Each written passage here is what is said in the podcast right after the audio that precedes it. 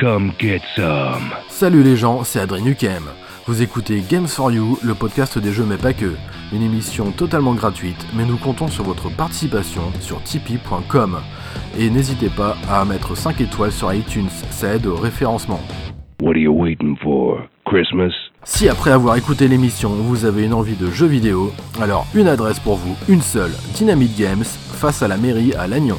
Pierre vous accueille et vous propose toute une gamme de jeux vidéo rétro et actuels pour petits et grands. what a mess.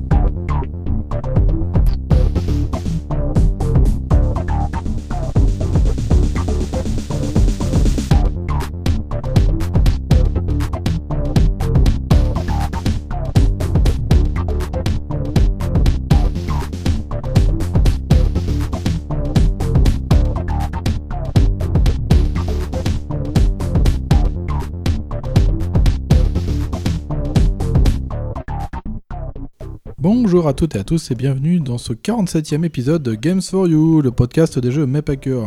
Je ne suis pas seul au micro puisqu'on retrouve Manon. Hello Salut Donc nous sommes tous les deux ensemble pour autopsier les derniers opus de la série Resident Evil. Steven and 8 Village. Biohazard. Donc on va parler copieusement en avis de Resident Evil 7 Biohazard sur PS4 et euh, évidemment de son dernier opus sorti il n'y a pas très longtemps, du Resident Evil 8 Village, toujours en avis sur PS4. Euh, donc on vous prévient, on va spoiler comme des grues porcs. N'écoutez pas cette émission avant d'y jouer. Tout à fait. Et on terminera l'émission évidemment avec des petites questions rituelles. Que fais-tu? À quoi joues-tu? Bon bah voilà, ça y est, on y est maintenant. C'est parti. C'est parti, C'est le grand jour. ça y est. on va commencer évidemment par parler de Resident Evil 7. Biohazard.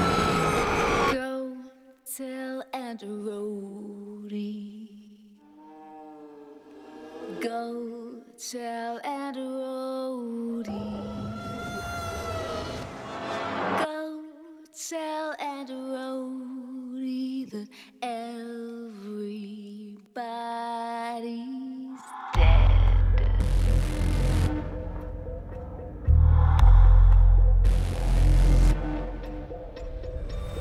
I was raised in a deep dark hole. A prisoner with no parole. They locked me up and took my soul.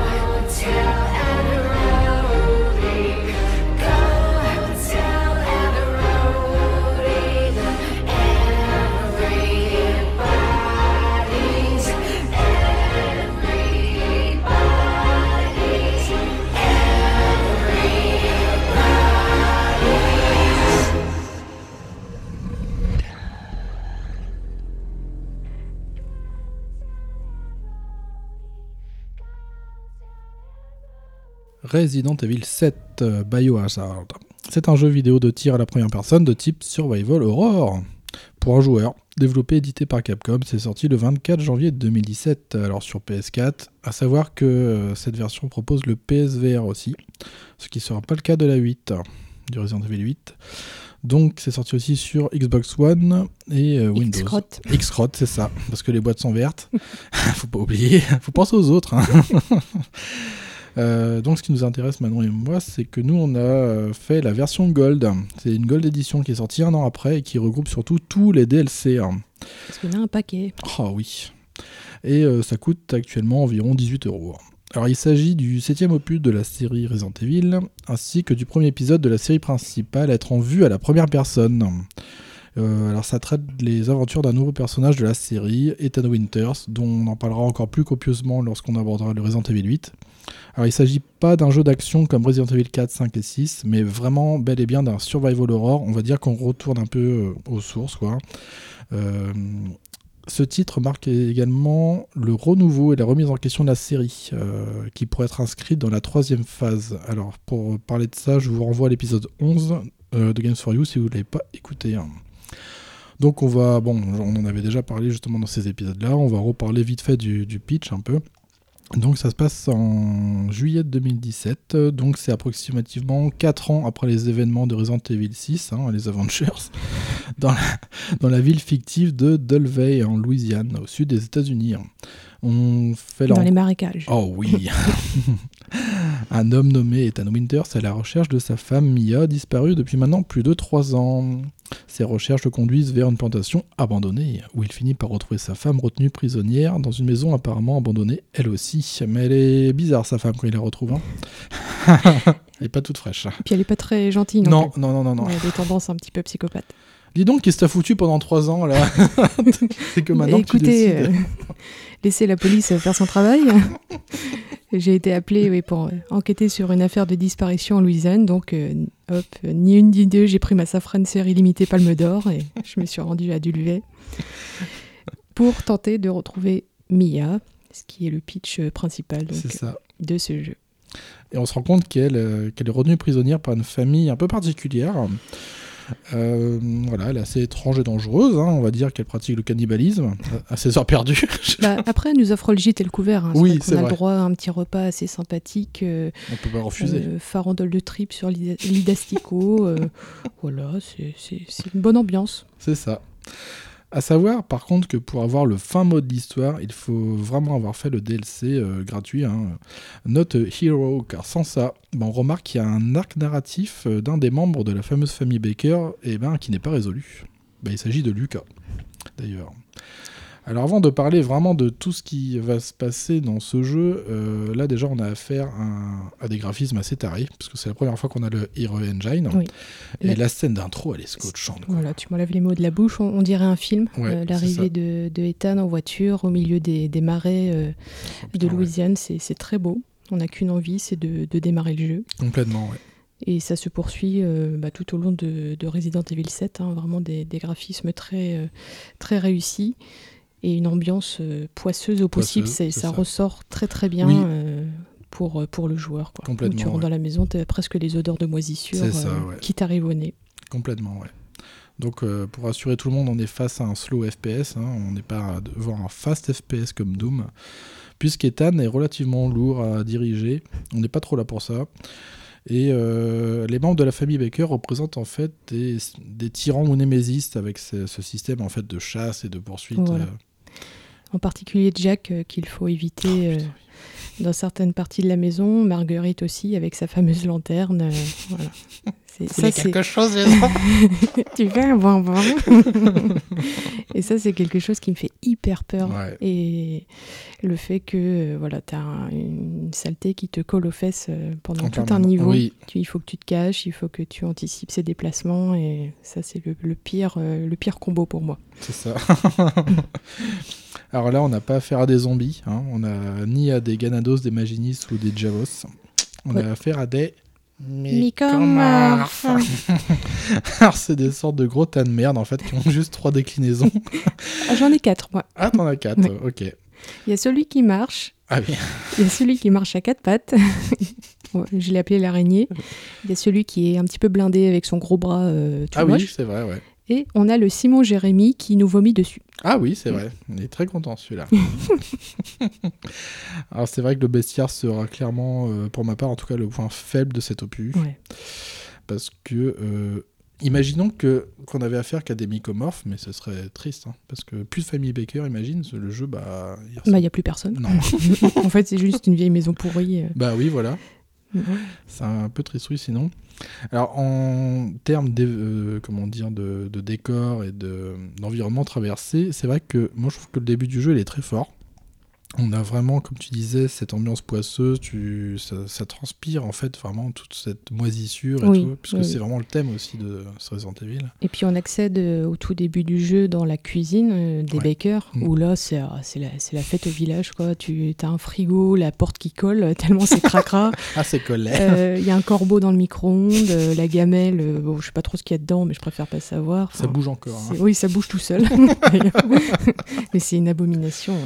on est en plein dans Massacre à la tronçonneuse. euh, c'est ça, ouais. c'est très réussi. Dès le début, il te prend à la gorge Oui. et il te lâche plus. Enfin, il te lâche plus. Ouais. Je trouve jusqu'à la fin du combat Après contre Marguerite, Marguerite. c'est ouais. ça. Voilà. Après, ça, ça s'essouffle un petit peu. Et oui, parce qu'après, on va partir. euh, Alors, ce Resident Evil, en fait, il est très sombre. On va... Après, on va partir dans le bayou. Et c'est pareil. Bon, c'est bien, mais pas top. Mais après, ça va être encore pire avec les mines de sel. Où là, je me suis dit, oh, putain, ça y est, on y est. On avait déjà les égouts, maintenant, c'est les mines de sel. Il manquait plus euh, que des chauves-souris en ennemi. Oui, voilà. C'était la totale. Ou des petites araignées. Et après, par contre, quelque chose auquel je m'attendais pas du tout, c'est qu'on a. euh, alors, c'est vrai qu'on en a discuté tout à l'heure en off, et c'est un peu long, dommage. Et euh, on a cette fameuse épave de cargo qu'on va traverser, Oui. qui est vraiment. On est, on est à ce moment-là, dans l'histoire, on n'a pas d'armes. C'est ça. On est à poil, en fait. On Euh, incarne Mia, Mia, pour le coup, puisqu'on a accès à des, des souvenirs euh, qu'elle a. Et on est euh, effectivement complètement vulnérable face Mm. aux mycomorphes. On doit les esquiver, Oui. euh, le- s'enfuir euh, dès que possible, puisqu'on n'a pas de quoi, de quoi de quoi les calmer si ça bite. Ah, On va mettre du temps avant de trouver un premier revolver, il me semble. hein. Oui. Ouais. Alors après, elle trouve des armes très létales, la Oui. mitrailleuse, Ouais. etc. Puis on- comme elle a été formée, en fait, on apprend que c'est un agent spécial. C'est ça, ouais. Elle est très, très forte, mais effectivement, ce temps où tu es quasi tout nu dans le bateau, c'est pas très agréable. Non, Un peu tout nu. Ouais, c'est ça. Et en plus, on est dans des endroits euh, très étriqués et tout. Donc, Mm. euh, ouais, y a- moi, j'ai bien aimé cette, euh, ce, ce truc-là. En fait, ça a relancé là où il se passait plus grand-chose. Tu commences à en Ouais. avoir un peu marre. Mais malheureusement, euh, en fait, bah, tu, tu, tu fais le truc, tu dis Ah, c'est pas mal et tout, cette, cette vision et tout. euh, ça change un peu. Mais en fait, c'est très très long, quoi. Oui. C'est une phase de jeu qui est très longue, parce qu'en même temps, on a des flashbacks à ce moment-là et tout, euh, sur ce qui s'est passé sur ce bateau avant qu'il euh, s'échoue. Il y a pas mal d'arcs narratifs qui s'entrechoquent, effectivement. Et moi, c'est un passage que j'ai trouvé particulièrement long. Ah oui, oui. Euh, le, le jeu est assez inégal pour moi. ouais. Comme je l'ai dit, à partir de Marguerite, euh, on est plutôt sur une phase descendante. C'est ça, ouais, complètement, ouais. Bon, on voit bien que le jeu a une, une première et une deuxième partie, quoi. L'après Marguerite, tu vois que c'est ah oui quand même, on passe à autre Ils chose. avaient plus d'idées. Non. et puis, euh, bah, on retrouve évidemment les, boss increvables, hein, euh, comme on avait parlé avec Jack. hein, euh. Et moi, j'ai bien aimé le coup d'Evelyne quand même. Qui est, euh, moi, moi j'ai bien aimé le fait qu'après, euh, on se rend compte que c'était aussi la vieille, tu sais, qu'on voyait dans le fauteuil Oui. roulant. Là. Ça, euh, par contre, le retournement Ouais. de situation, j'ai trop. Parce que tout au long du jeu, quand vous parcourez les pièces, Il systématiquement, il y a Mamie dans un coin, dans son fauteuil roulant, qui, Qui vous qui vous regarde. avec, avec son air de poisson mort. genre, Ah, il faut changer ma couche. Et euh, c'est vrai que c'est assez perturbant. Euh, alors, petite parenthèse, mais t'as déjà essayé de lui tirer dessus? Ah non, tiens, j'ai jamais osé. J'ai pas osé non plus. Ah Euh, ouais? Même en, euh, au deuxième run où je savais qui c'était, euh, j'ai pas, Oui, j'ai ouais. pas tenté. J'aurais, dû. Mais toujours est-il que oui, on se demande mais ce qu'elle, qu'elle fout là, la petite vieille? Bon après, vu que c'est la seule qui nous attaque pas dans cette maison de fous, euh, c'est, pour ça qu'on, qu'on l'agresse pas non plus. Mais le fait qu'on s'aperçoive à la fin que c'est Evelyne depuis tout ce temps, Ouais, ça c'était, c'était vraiment intéressant. Mm. Mm. carrément, ouais. Et euh, comment dire Alors bon, là, le, truc, à chaque, opus de Resident Evil, il y a toujours eu euh, la cause, un, un virus, un croisement, enfin des parasites et tout machin. Là, on va avoir, euh, comment dire, un- une trame qui va s'appuyer. euh, alors c'est un peu complexe puisque c'est lié après au virus progénitor de d'Ashford et tout ça de Spencer. Mhm. Mais là, on est vraiment sur le. C'est quelque chose que. Bah, tiens, je t'ai montré d'ailleurs quand euh, j'ai voulu te montrer le Resident Evil 5. On a des choses semblables avec l'Uroboros. Oui. Là, on retrouve euh, quelque chose presque similaire avec le Megami 7. Oui, au niveau des textures, des textures, des- de ces, euh, ces couleurs sombres aussi, Oui, euh, qui évoquent le mycomorphe. C'est euh, ça, ouais. mm. Et le fait que cette chose, euh, bah, euh, comment dire, infecte en fait toute chose, même la maison au final des Bakers. Oui, on voit que plus, plus ça va, plus elle est. euh, Plus elle est sombre et Ouais, rongée par, ouais. euh, par la moisissure, tout ça. simplement. Exactement. ouais. On retrouve évidemment, euh, alors bon, pas des machines à écrire, hein, comme je l'avais déjà dit, mais des dictaphones pour sauvegarder. On a toujours cette petite musique euh, très calme et rassurante quand on est dans une save room. Voilà, euh, tu sais que là, tu peux souffler un petit peu. C'est ça, ouais. Et avec ton petit coffre euh, interconnecté, évidemment. Alors moi, je me suis beaucoup amusé avec Jack et cette euh, save room, la première d'ailleurs de la maison, Oui. où euh, j'allais chercher, je tirais un peu dessus, j'y allais des fois au couteau, et hop, je me cassais en juif, tu sais, dans la save room, et pour voir jusqu'où en fait il va. Mais c'est vrai que, oh, mais on s'est retrouvé nez à nez, puis on se regardait à travers la porte. C'était ridicule. Coucou Coucou. ah, tu peux pas m'avoir, je suis en save La la room. Pouf, c'est toi le chat. Et euh, et c'est vrai que là, euh, bah, dans ce Resident Evil, c'est pour moi c'est le premier Resident Evil où j'ai vu qu'il y avait un soin, euh, comment dire, prononcé sur le sound design. Oui. On voit qu'il joue au casque, c'est très très flippant quoi. Bah, t'entends les grincements de la maison, Oui. les bruits de pas. c'est juste terrifiant de jouer à ça au casque. Et c'était encore pire dans Village. Parce que là, entre les cris Ah, d'animaux, ouais.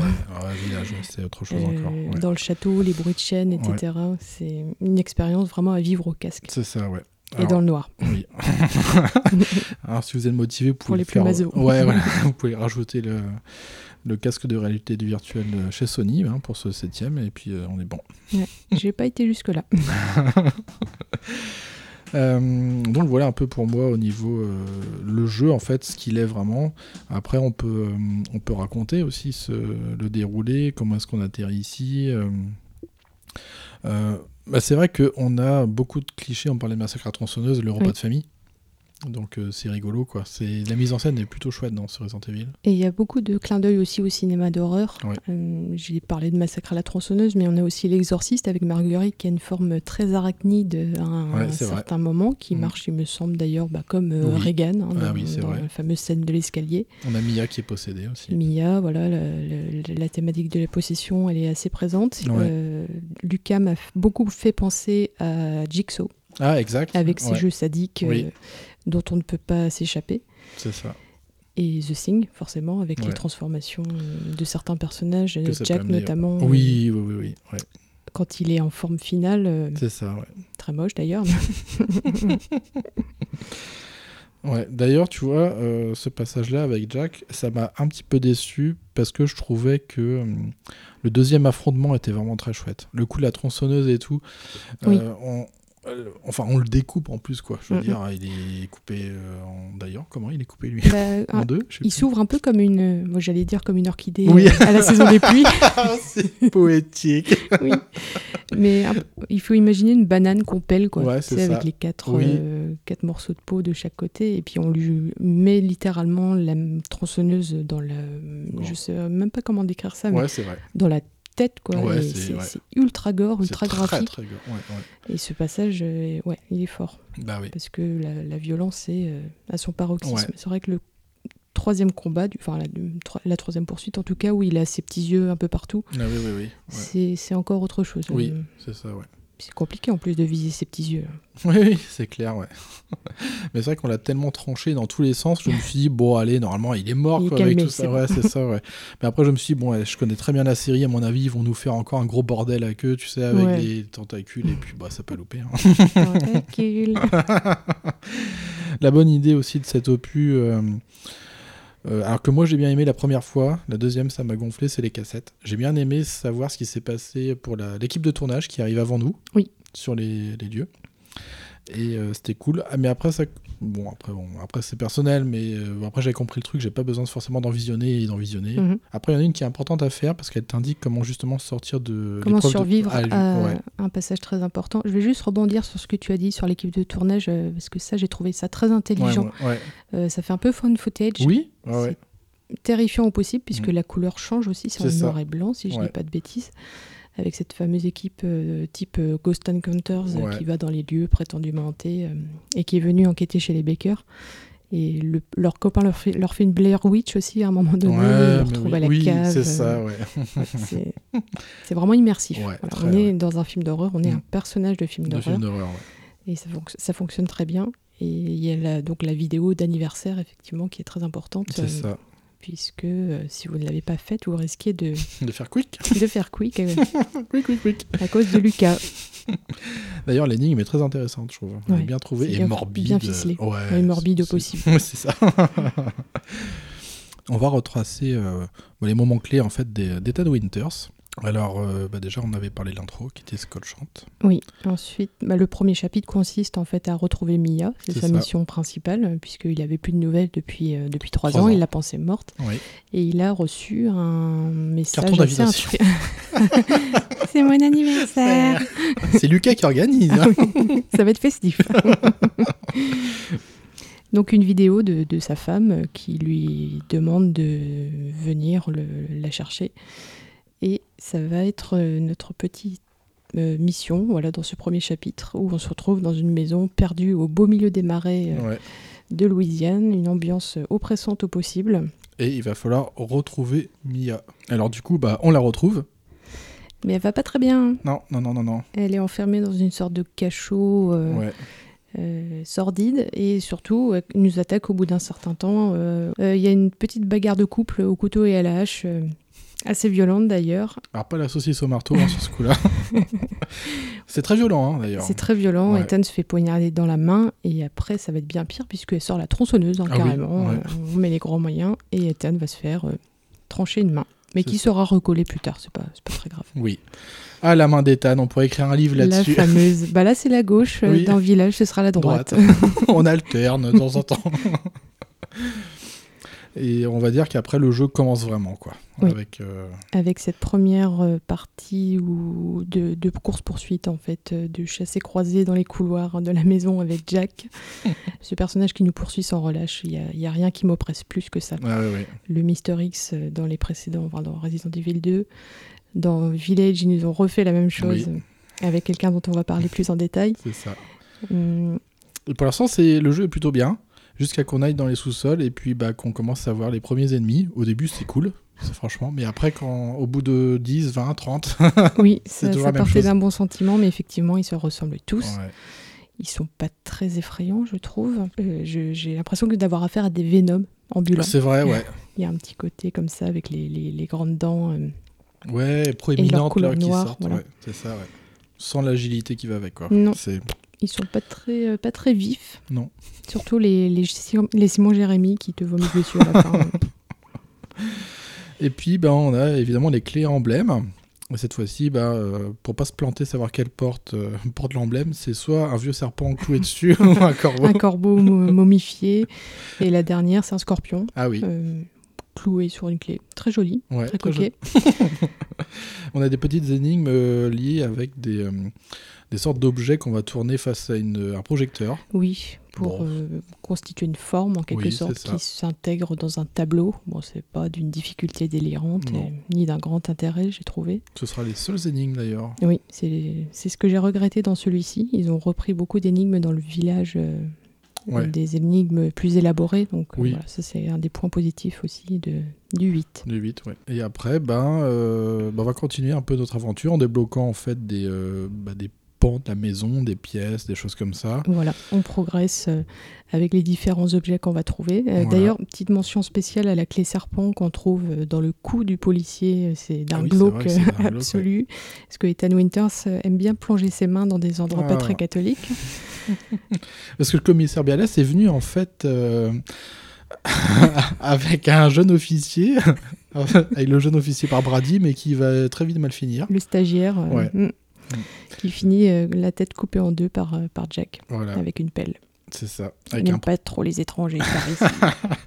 avec un premier affrontement contre Jack euh, dans le garage qui est assez incroyable. hein. C'est à ce moment-là qu'ils m'ont bousillé ma safrane. à force de faire des 360 dans le garage, bah voilà. c'est ça. c'est un gimmick qu'on va retrouver dans celui d'après d'ailleurs, Oui. dans le 8. Donc après on va sortir de la maison et, euh, et c'est ça qui est chouette, c'est que on va arriver dans, dans- dans un jardin, on va arriver dans, après dans dans d'autres petites annexes de, de toute cette propriété de, de chez les Baker. On a même euh, un, un truc que j'ai trouvé assez bien modélisé, c'est le, le non c'est pas un camping-car, c'est une caravane. Bah, on m'a dit c'est l'hermine ou la Ou la caravane. caravane, hein. Caravane qui sera un, un refuge, hein, puisque euh, on pourra sauvegarder. Il y a aussi ces fameuses cages où on peut insérer des pièces pour débloquer du contenu supplémentaire, par exemple des stéroïdes qui te permettent d'avoir plus de vie, C'est ça. euh, certaines armes. Oui, des armes, ouais. Bah là, on est vraiment dans un, un, un pur Resident Evil, c'est-à-dire qu'on on sera très euh, militarisé, on aura beaucoup de- d'armes, de quoi Oui, se faire plaisir quand même. oui. Et notamment le lance-flamme qui sera très utile puisque ensuite on accède à la maison de Marguerite. Ça c'est le passage qui m'a le plus terrifié. Qui est toute pourrie en plus. Hein, qui est maison. délabré Ah. et surtout ces saloperies d'insectes Oh, partout. oh, chiant. Ça c'était terrible. les, les- les- entre les araignées qui, tu sais, qui grouillent Ah sur, oui, sur les placards, Ah ouais, qui ouais. te sautent dessus. Il y a des moustiques gros comme des mouettes. Euh, c'est l'horreur. euh, Ouais. ce, ce passage. Et puis la vieille en plus qui te stalk avec sa lanterne là. Viens par ici. Ah d'ailleurs, l'éclairage avec sa lanterne et tout, mais ça rend super bien dans ce jeu. Mais quoi. oui. Le travail est magnifique là-dessus. J'étais un peu déçu, je me suis dit, ah là, on change de thème, on va arriver sur le thème un peu des insectes, Mhm. cher à la série. On a toujours eu des créatures ar- ar- arachnéides, des choses comme ça. Et là, ah, on va retrouver mes, mes grosses cultulas, mes grosses araignées dégueulasses des premiers Resident Evil. En plus, ça est modélisé avec les techniques de maintenant, ça va être super, mais on a le droit qu'à des petites araignées. Toute petite, Ouais, toutes petites. Après il y a Marguerite qui fait très bien l'araignée, mais Oui. Et euh, bah, on va finir par réussir à s'échapper de cette euh, vieille bâtisse hein, Oui, euh, croulante. enfin. Enfin, Ah, ouais. J'ai été soulagée, mais on repart euh, pas les mains vides puisque on a récupéré un bras de série D sur un cadavre d'enfant, ce qui est charmant, Oui, qui va nous servir pour la suite. c'est ça. Et euh, bah, on va arriver peu après à. Bah, on a eu le combat avec euh, le boss qui était Jack. On Oui. va avoir un autre combat de boss, celui de Marguerite, dans la grange d'ailleurs. Voilà. que j'ai trouvé étrangement très facile parce qu'en fait on a un espace qui euh, nous permet de se déplacer euh, sur euh, plusieurs pans en fait on peut aller en hauteur avec les avec une échelle d'ailleurs peut Oui, parce qu'on se trouve dans une serre à ce ouais moment-là. ouais. Et oui, c'est relativement facile Oui. de, de la battre, mais elle est assez inquiétante à Elle est- oui, sortir de n'importe quel ouais. endroit de- du mur ou du plafond. Ouais. mais c'est pas un combat très euh, retors en lui-même je trouve par rapport à ceux que qu'on peut trouver notamment pour Jack deuxième Oui, phase tout à on fait. verra Euh, donc voilà moi j'ai trouvé euh, chouette en tout cas Ouais, cette partie-là est très réussie. En termes d'angoisse, euh, Ouais. on est bien là. on est bien Tintin on est bien. il se passe quelque chose Tintin? Ah mais toi nous on ne dit jamais rien alors et après Marguerite euh, Bah, qui- c'est le fils prodigue. Ah, Lucas, ça. Lucas, c'est sa clé serpent. C'est ça. Alors là, je crois que euh, on va arriver. euh, alors, il- je crois qu'il a miné tout un tas de, un tas d'endroits qu'on va traverser, il me semble. Tout à fait, Avec oui, des il y a câbles et des tout. câbles euh, voilà, qu'il faut ça. surtout pas toucher, sinon ça pique. Ben voilà. Et euh, on aura, euh, on va se retrouver je sais, cette fois-ci dans cette sorte de, de, de quoi, de grange, d'endro- d'enclos à bestiaux en fait, euh, apparemment, Oui. où on aura encore des gros tas de merde à affronter, mais un gros gros tas de merde. Il y en a deux, si je ne me trompe ouais, pas, il y en a deux, à- deux à combattre. et il faut faire attention parce qu'un vomi est vite arrivé. C'est ça, on peut vite glisser dessus aussi. et, et donc voilà, et ensuite on aura bah, ce, comment dire, ouais, ce truc qui m'a fait penser à, bah, comme tu dis, à- Assaut. Ouais, c'est Mm. ça, ouais. Oui, parce qu'il y a un piège mortel qui, enfin, qui sera mortel en fait si vous faites la même, la même erreur Erreur, que ouais. le, le personnage dont on a vu l'histoire dans la VHS, c'est-à-dire qu'il faut surtout pas retirer la clé d'automate du baril, sinon le- le- l'essence qui coule va s'enflammer et causer votre perte, évidemment. Et ouais. Puisque Lucas euh, est mauvais perdant, donc Oui. il, il vous balance une bombe dans la pièce où vous vous trouvez, pièce qui est fermée à clé bien sûr. Et si vous avez euh, du feu autour de vous, ça risque d'être compliqué. C'est ça. Alors après, moi, à ce niveau-là de l'aventure, je m'attendais une fois à avoir échappé à ce piège de, de Lucas. Je me suis dit, tiens, il va y avoir un affrontement. Et je me demandais, est-ce qu'ils vont le faire un peu muter comme. euh, Comme ses parents. Ouais, ses parents ou pas. En fait, non, il se casse, il se barre. Oui. Voilà. J'ai surtout vu qu'il a fui comme une coutume. Et du coup, après, on arrive à d'autres environnements. On va arriver vraiment dans le bayou, hein, sur des sortes de passerelles. Euh, on va traverser un peu. euh, Voilà, on va arriver au hangar à bateau. Mm. Euh, à noter tout de même que après l'aff- l'affrontement avec Lucas, euh, enfin affrontement entre guillemets, L'épreuve, quoi. prend la fuite, on a récupéré la tête de série D cette fois-ci. C'est un des deux ingrédients qui permettra de fabriquer un sérum qui soigne le, le- la- le petit problème de mycose Ah oui, c'est ça. ouais. rencontré par la famille Baker. On va devoir même faire un choix, il me semble. hein, Tout à fait. entre- choix cornélien. Ouais, c'est ça. Puisque euh, après le combat contre Jack euh, sous sa forme euh, Dégueulasse. dégueulasse aux yeux multiples, Avec plein de tentacules. Parce qu'on aime bien ici les tentacules. Voilà. Euh, on est sauvé par Zoé, puisque Jack est de nouveau revenu à la vie. Mais pour le calmer définitivement, il faut, Il il faut lui injecter le- un des deux sérums que, que Ah Zoé oui. a concocté. Donc il n'en reste plus qu'un. Donc à vous de choisir entre votre femme ou Zoé. Zoé, qui est euh, une des filles de la famille Baker. Voilà. Voilà. Mais qui n'a pas l'air de trop souffrir Oui. des effets du mycomycète. Ouais. Donc c'est bon. Alors, une fois ce choix fait, euh, bah, il va se passer quelque chose. Euh, Ethan, il va tomber à la baille, hein, je crois. Et euh, on va contrôler quelqu'un d'autre. Il s'enfuit en bateau, mais euh, il y a des tentacules géants qui Ah, les voilà. attaquent. Ah, les kraken dans le bayou, c'est Ah, terrible. on, on parle souvent des crocodiles, mais là, enfin, des alligators plutôt. Mais Fais gaffe aux tentacules. hein. oui, il se fait littéralement aspirer par, Ouais. des, par des tentacules. Et on passe du coup à euh, Mia qui part à sa, sa rescousse. Les rôles sont inversés. C'est ça, partie-là du jeu. Et c'est ce qu'on a dit euh, plus avant dans, dans l'émission, c'est que là, on va avoir euh, un, bah, voilà, le, le niveau va être euh, dans ce cargo échoué et euh, avec une Mia qui est très démunie hein, et on va en, a- en apprendre un peu plus justement sur l'histoire à ce moment-là. Oui. Vraiment là, avec des flashbacks, on va vraiment se dire ah ouais, en fait, il se passe ça. En Mhm. fait, ah mais Mia, en fait, c'est un agent quoi en fait. C'est un agent et c'est un petit peu à cause d'elle, bon, c'est pas, c'est pas de sa faute, Oui. mais petit peu à cause d'elle que, euh, que le, le mycomycète a infecté la maison des Baker puisqu'elle transportait Evelyn, euh, ouais. l'enfant qu'on voit euh, par, euh, par flashback euh, tout au long du jeu. Et Evelyn a fini par muter et cont- contaminer la famille Baker. Enfin. D'abord le bateau Ouais. et ensuite euh, La le famille. pauvre petit fermier de, de Louisiane. Bah ouais. Et après ça, euh, ben, on arrive presque dans les égouts. C'est ça, c'est le niveau des égouts. voilà. Euh, juste une toute petite parenthèse, j'ai bien aimé, il y avait un clin d'œil euh, dans le bateau euh, à Raccoon City. C'est ça, il y a un document. dans un magazine, Ouais, dans un magazine. voilà, ça- qui indiquait euh, 16 ans après le cauchemar de Raccoon City, les survivants souffrent encore. Ouais, C'est un des rares liens que j'ai pu faire entre la, la saga originelle et puis Oui. le Resident Evil 7, parce que c'est pas, pas forcément très clair. Bah non. Sinon, Bah ouais, parce que de toute façon, avec le lien du reste de la série, bah, il y aura que ça, avec le Chris Redfield Tout qui va fait. intervenir à la fin. Qui aura encore changé de tête. il est métamorphe. Alors la mine de sel, euh, pff, bon bah euh, voilà quoi, c'est des tunnels, c'est ultra linéaire au possible.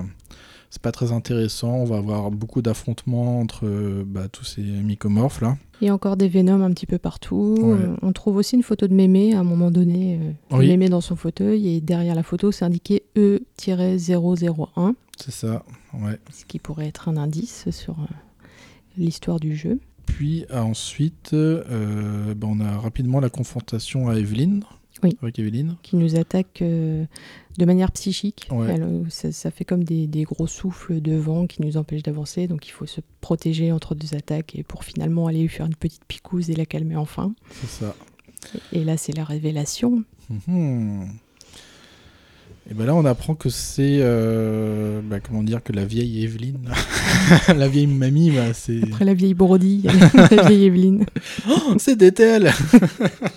Depuis le début, tu m'as menti. Ça pourrait en rester là, mais on est dans Resident Evil, donc il faut du grandiloquent, faut du gros monster de boss de fin de niveau. Ouais. Et puis alors là, c'est la, la fête aux tentacules, quoi. hein.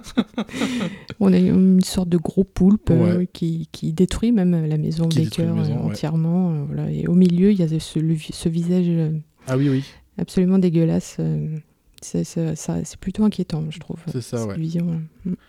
Donc voilà, on a le combat final euh, qui est pas très compliqué en soi euh, finalement. hein. Non, parce qu'en plus, on a un, un Deus Ex Machina. euh, Il Mm. y a notre Chris Redfield adoré qui nous jette une arme très puissante Ouais. qui nous permet de tuer le gros tas de merde en quelques balles. C'est ça. Fais-moi raiser de saloperie. Adieu, sale gosse. Et cinématique de fin. Et donc voilà. Et voilà pour, ce, pour l'histoire un peu de ce Resident Evil euh, 7. Et euh, bah, je pense qu'après on va pouvoir embrayer là-dessus. Est-ce que tu veux, toi, commencer par exemple pour tes plus et tes moins, si t'en as, et la conclusion? Euh, oui, tout à fait. Ouais. Alors, je vais commencer par les moins. euh, le manque de variété des ennemis. Ouais. À part la famille Baker, on a affaire à des sortes de Venom qui se baladent un peu partout. J'aurais aimé un peu plus de créativité de ce Mm. côté-là. C'est un jeu que j'ai trouvé assez inégal. Ça démarre très fort. Ouais, Mais vrai. ça a tendance à s'essouffler après la mort de Marguerite. Oui. Et enfin, un Ethan que j'ai trouvé bien pâteau, un Mm. peu tourelle, euh, qui met Oui. deux heures à Ouais, recharger. ouais. C'est- Euh, bon, c'est peut-être parce que j'ai joué à Village euh, av- avant ma deuxième partie de Resident Evil 7. Ouais, ouais. Euh, dans le 8, il est beaucoup plus réactif. Oui, oui, oui, oui. Plus agréable. hein. Et Mm. je peux aussi accepter le fait que c'est peut-être un parti pris des développeurs parce que ça renforce le sentiment d'angoisse. Oui, quand le il vu- met oui, 10 ans à recharger et que tu as 3 Venom, même s'ils sont pas hyper, hyper rapides, voilà, c'est, ça, ça- ça ajoute de- du stress. C'est ça. Et heureusement qu'on peut parer les attaques. On a une touche pour se protéger. Qui sera euh, plus abouti Oui. dans le deuxième. Ouais, ça servira bien plus. Et côté plus, euh, des graphismes vraiment somptueux. hein. L'arrivée de Ethan à Delville, euh, ça a l'air d'un film, tellement c'est Mm. beau. ouais. Les décors sont, sont dignes d'un d'un très bon film d'horreur et l'atmosphère horrifique du jeu est vraiment réussie dans l'ensemble. C'est un jeu qui fait le job, il est effrayant, l'ambiance est anxiogène au possible. Donc en, fan de, en tant que fan de films d'horreur, j'ai vraiment été servi. Euh, j'ai aimé aussi le parti pris de proposer un jeu à la première personne, Oui, puisque euh, ça se renforce ce sentiment de vulnérabilité. Et l'immersion, Et l'immersion, ouais. forcément, euh, du joueur. Et enfin, la volonté de Capcom de proposer quelque chose de différent au niveau Ouais. du scénario. c'est vrai. Ça, j'ai trouvé ça positif. Puisque, euh, bon, même s'ils ont un peu de mal à raccrocher les wagons avec l'esprit des épisodes précédents, hum, je trouve Ouais. intéressant de, de partir sur autre chose. Mhm. Avec, euh, Pourquoi pas, ouais. Carrément. avec un, un survival horror, euh, en plus avec un héros tout à fait lambda. Quoi. Ouais, C'est vraiment un, ouais. un type qui n'a qui n'a pas l'étoffe d'un héros et qui se retrouve euh, à devoir puiser les ressources en lui pour sauver sa femme C'est ça. D'ailleurs, on peut ne pas la sauver. Dans ce jeu. Si tu Ah oui. choisis de ne pas sauver Mia, la fin est tout à fait différente. Ouais, c'est vrai. Et pour conclure, Alors pour conclure, bah, je trouve que c'est un très bon survival horror avec tous les ingrédients qui sont là pour terrifier le joueur. On évolue dans des décors glauquissimes, on est traqué, mutilé. On met la main dans des endroits pas très catholiques pour récupérer les objets.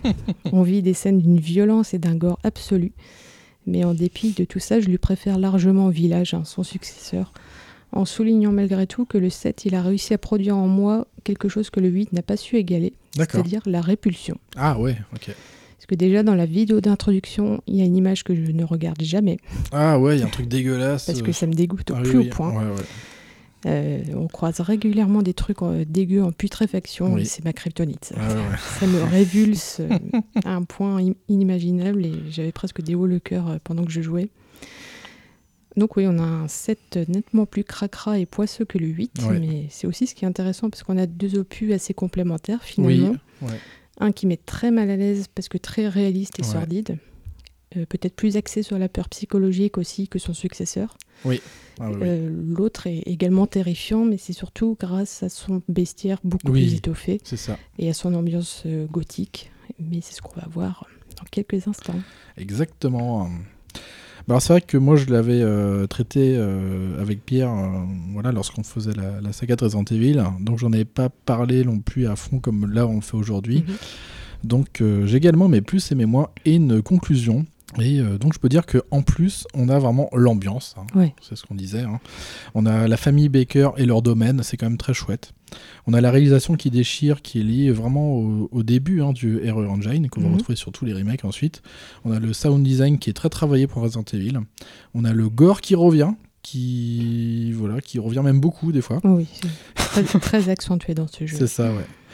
On a l'aspect euh, craspet, justement, qui est très réussi. Et, euh, eh ben, on a de nouveau peur, parce que la peur avait disparu avec le 4. Euh, En moins, on a euh, le bestiaire. Ça, c'est vraiment le, le boulet, je crois, de cet épisode. Il est vraiment pas terrible, ni très varié. Euh, la deuxième partie, euh, pour moi, je la trouve vraiment chiante et décevante, Mm. franchement. Le lien avec la trame de la série, le- le- comment dire, la trame principale n'est pas très évident. Euh, on a plus de zombies et euh, il faut télécharger le DLC gratuit pour avoir vraiment le fin mot de l'histoire et notamment résoudre euh, bah, l'arc narratif de Lucas en fait. Ethan Winters qui n'a pas de charisme quand on voit pas son visage, mais c'est voulu et oui parce qu'on expliquera ça avec le 8. Alors en conclusion, pour moi c'est une prise de risque de Capcom pour renouveler la série en proposant vraiment une vue à la première personne, à un nouveau personnage, mais peu de lien avec le reste de la série concernant évidemment la trame principale, ce que j'ai dit dans les plus. Alors, il n'y a que la présence de Chris Redfield, bon, qui, qui a encore changé de tête, hein, parce qu'il aime bien ça, pour avoir l'impression d'être vraiment dans un Resident, et en plus de, bah, d'ailleurs Manon l'a dit tout à l'heure, d'un document qui parle de euh, Raccoon City. Alors moi j'ai bien aimé cette nouvelle vision, hein, euh, notamment en FPS, moi ça me va, j'aime bien. Mm. Notamment la première partie, jusqu'à évidemment ce qu'on quitte le territoire des Bakers. Après, le jeu perd quand même de sa saveur jusqu'au moment du cargo, plongé dans l'obscurité où mon cœur battait la chamade. Malheureusement, ça a été un peu trop long. C'est fort dommage. Alors, c'est un jeu que j'ai fait quand même deux fois, mais que je ne referai probablement pas, car je ne l'ai pas spécialement aimé plus que ça. Cela est notamment dû au bestiaire assez nul à chier sur les bords. Il y a, comme j'ai dit tout à l'heure, je m'attendais presque à avoir des, des grosses migales ou des grosses araignées. Oui. Il y a des trucs en fait je m'attendais à voir, mais je les ai pas vus en fait. Ou en tout petit. Ou en tout petit. Mini kit. Et euh, bah il y a plus de zombies quoi. Même du Ganados et compagnie, il y a Bah pas. oui, Dans un Resident Evil, ça pose un peu question. C'est ça, parce que pour moi c'est ça la signature de Resident Evil. Oui. Je trouve que le combat à la tronçonneuse contre Jack aurait pu s'arrêter là, pas besoin d'avoir encore un autre affrontement avec des trucs euh, Mm. tentacules quoi. Je pense que ça aurait été judicieux de, de casser peut-être un peu l'aspect euh, créature euh, bah, infernale et avec des combats interminables qu'on a pu avoir sur du Resident Evil 3 Nemesis, avec un, un tyran qui arrête de, qui n'arrête pas d'évoluer en fait. C'est ça, qui mute en Oh permanence. là là, pff, au bout d'un moment, c'est, ça fait trop série B, quoi. Tu dis, bon, ouais, c'est grotesque. Bon, après, ensuite, même si le théâtre des opérations est chouette et inquiétant, je n'ai pas plus d'affect que ça, en fait, pour ce thème, qui est de plus très très sombre. Je lui préfère nettement euh, bah, la Roumanie, en fait, que l'on retrouvera dans Re- Resident Evil 8. Oui. No- Par contre, l'idée des cassettes est appréciable, selon moi, et permet de revivre des moments forts de personnages qui ont eu affaire au Baker. Bon, on parlait de l'équipe de tournage tout à l'heure. Oui, il y a l'équipe de tournage et on a aussi un personnage. Alors, j'ai eu tellement peur en fait dans celui-ci que je l'ai jamais mené à bien. C'est le, la- celui où tu te retrouves attaché par Marguerite et que tu Ah dois oui. t'échapper Ah à tout oui, prix de la chambre. C'est une sorte d'énigme, ça encore. Voilà, Ouais. il faut arriver à faire son petit bazar euh, avant qu'elle revienne dans la pièce et ça m'a tellement stressé que voilà, j'ai jamais réussi à m'échapper. Alors, exit dans cet opus les actions contextuelles qui sont apparues avec le 4. On ne peut plus enchaîner, euh, bah, enchaîner en fait les ennemis avec des coups au corps à Mm. corps lorsqu'un ennemi euh, chancelle, il est stun. Euh, ce que je peux comprendre, hein, euh, mais ce que je vais un peu moins comprendre dans le 8.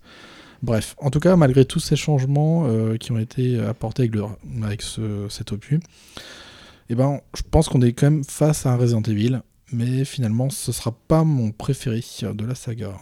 Donc voilà, bon bah maintenant on va quitter un peu la Louisiane. On va aller dans, dans un climat un peu plus froid, On revient en Europe euh, de l'Est. c'est ça. Et on va parler de Resident Evil 8 Village. Il y a bien longtemps, une petite fille s'en alla avec sa mère cueillir des baies pour son père qui travaillait d'arrache-pied. Mais la forêt les accueillit avec un silence froid et pesant. Les buissons étaient vides. Déterminée à trouver des baies, la petite canaille lâcha la main de sa mère et disparut entre les arbres. Les cris inquiets de sa mère s'estompèrent rapidement à mesure que la fillette courait, s'enfonçant de plus en plus dans la forêt. Commençant à se sentir observée, elle se rappela les histoires effrayantes que lui contait sa mère, et sa gorge devint toute sèche. Le seigneur des chauves-souris apparut. Il la salua chaleureusement et se mordit l'aile. Viens, mon enfant, étanche ta soif, dit-il. Elle but son sang noir et épais et sourit de bonheur. Tandis qu'elle traversait un cimetière, des nuages menaçants recouvrirent le ciel et l'air se glaça soudain. Maigrement vêtu, l'enfant frissonnait. Mais un tisserand sombre apparut, et d'un claquement de doigts, il transforma la brume en une robe magnifique. Viens, mon enfant, réchauffe-toi, dit-il. Elle enfila le vêtement et sourit de bonheur. Elle navigua sur des eaux profondes et sinistres, à bord d'un bateau qui, espérait-elle, la ramènerait chez elle. Mais la faim resserra son emprise et son cœur s'alourdit. C'est alors que le roi des poissons apparut et lui offrit l'une de ses nageoires.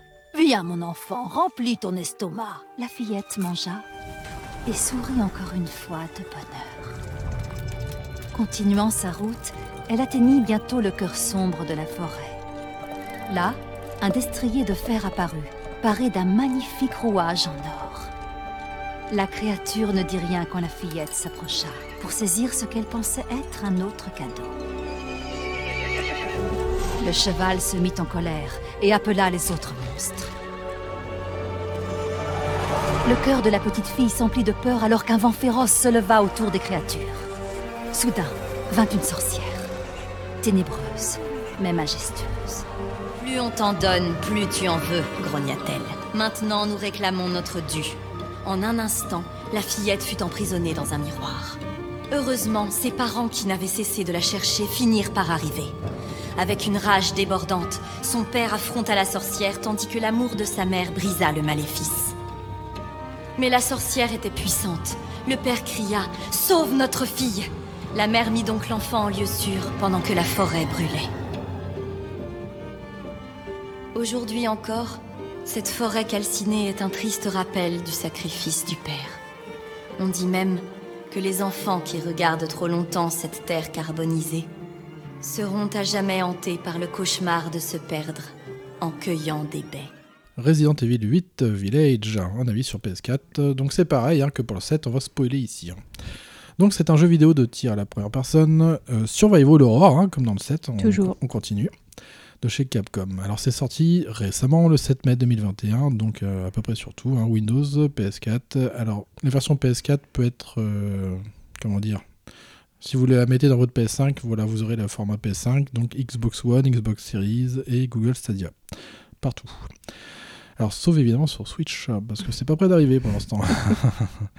Donc, ce qui est cool, c'est que c'est une suite directe du euh, Resident Evil 7. Car il poursuit et conclut même l'arc narratif d'Ethan Winters. Alors, ça coûte euh, bah, toujours de 46 à 54 euros. euh, 99 environ, puisque c'est récent. Alors je vais pas forcément revenir euh, trop sur le pitch du jeu, car j'en ai parlé récemment hein, lors du premier avis de celui-ci dans le Games for You 42. On va juste dire que Ethan Winter se retrouve embarqué dans un village perdu, hein, quelque part en Roumanie, pour retrouver sa fille Rosemary. Alors Chris Redfield euh, sera encore de la partie hein, et fera quelques apparitions avec une nouvelle tête, encore une fois. Je pense que dans le prochain, il va être euh, blond platine, euh, Ouais, ça. avec les cheveux très longs. Je suis Léon Redfield. James Bond.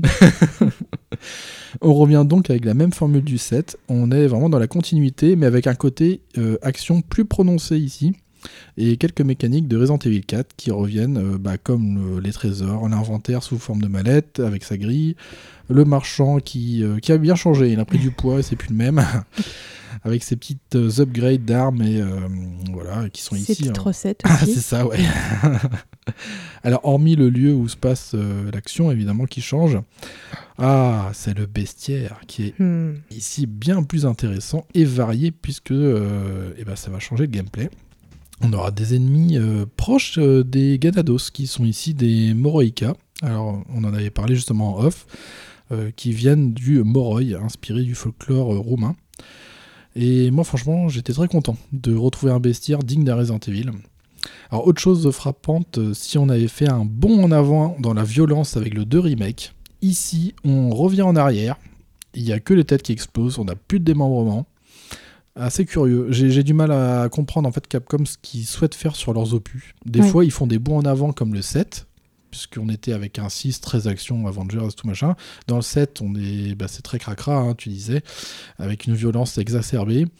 Et là, c'est très étrange, on refait un petit bond en arrière, on refait un bond en avant dans le 2 remake où, euh, waouh, c'est fou. Et on revient encore sur nos pas avec le, bah, le 3, le Nemesis. Oui, c'est ça, avec ce, ce monstre qui te suit euh, de tout le long du jeu, mais je trouve que le village, il met vraiment l'accent sur l'ambiance. C'est ça. C'est ça qui le caractérise. On est dans une atmosphère euh, très gothique, très dark. On est hum, angoissé tout du long, que ce soit dans le village, dans Mm. le château et ensuite dans l'usine de Heisenberg. Vraiment, on n'a Ah oui. aucun ça, répit. Euh, le sound design aussi est une grande réussite de ce côté-là, à certains endroits du château notamment. J'ai des mauvais souvenirs. et oui, et moi c'est ça que j'ai beaucoup apprécié, c'est que là on revient aux origines de la, sé- de la série avec l'aspect gothique qui avait complètement disparu. Et, euh, et puis bah voilà, bah, on retrouve notre Ethan hein, qui a le charisme d'un beignet, mais qui s'en prend euh, plein la gueule. Alors plutôt plein la main comme j'avais déjà dit. Bon enfin bref, de toute façon j'en avais déjà dit beaucoup dans cet épisode. Je vais plutôt laisser ma chère Manon en parler copieusement. À tes impressions justement sur ce jeu.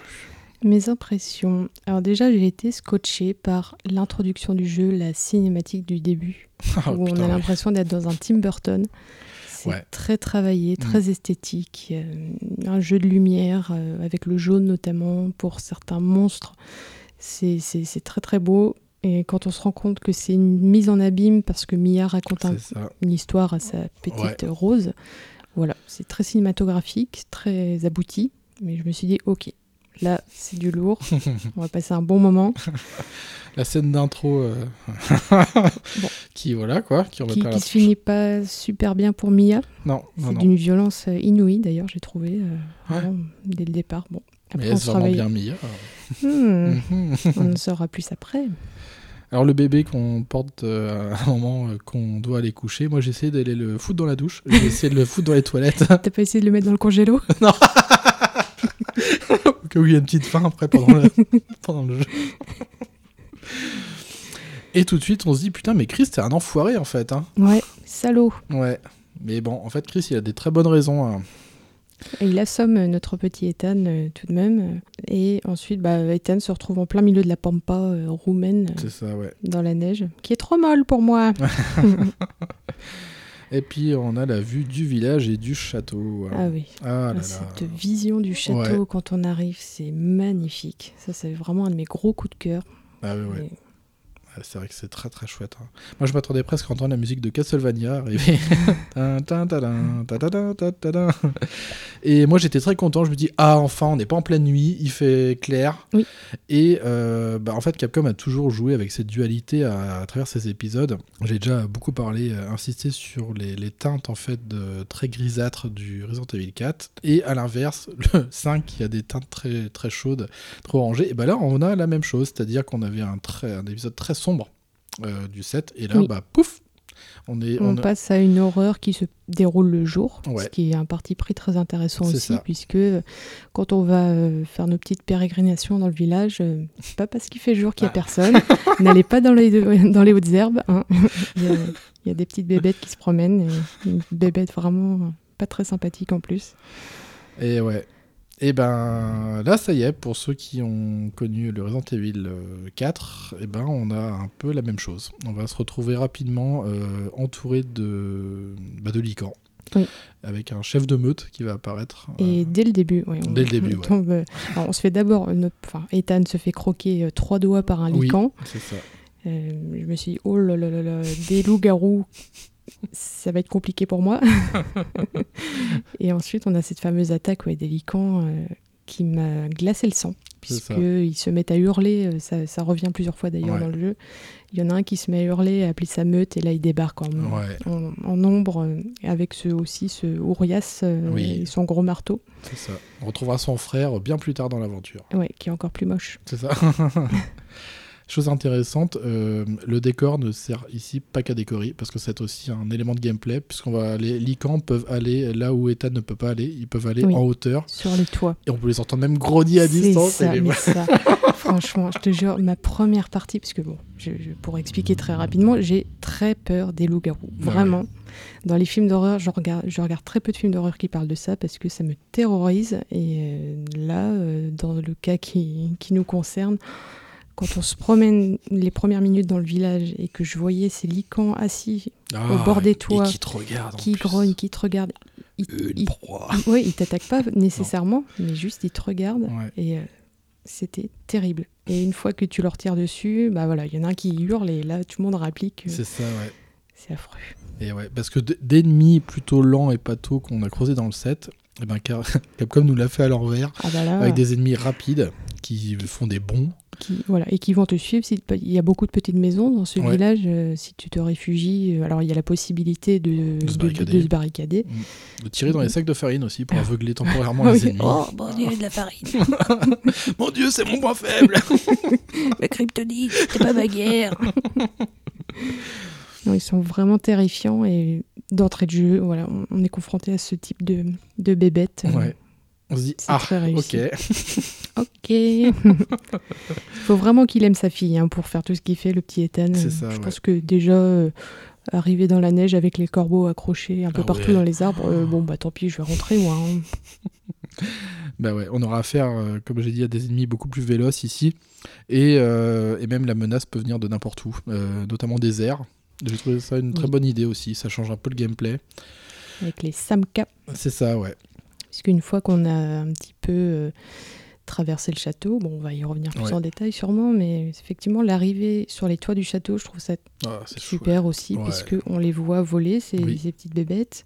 On se dit, qu'est-ce que c'est? Ils ont une immense langue, euh, un peu comme des liqueurs. Ouais, c'est ça.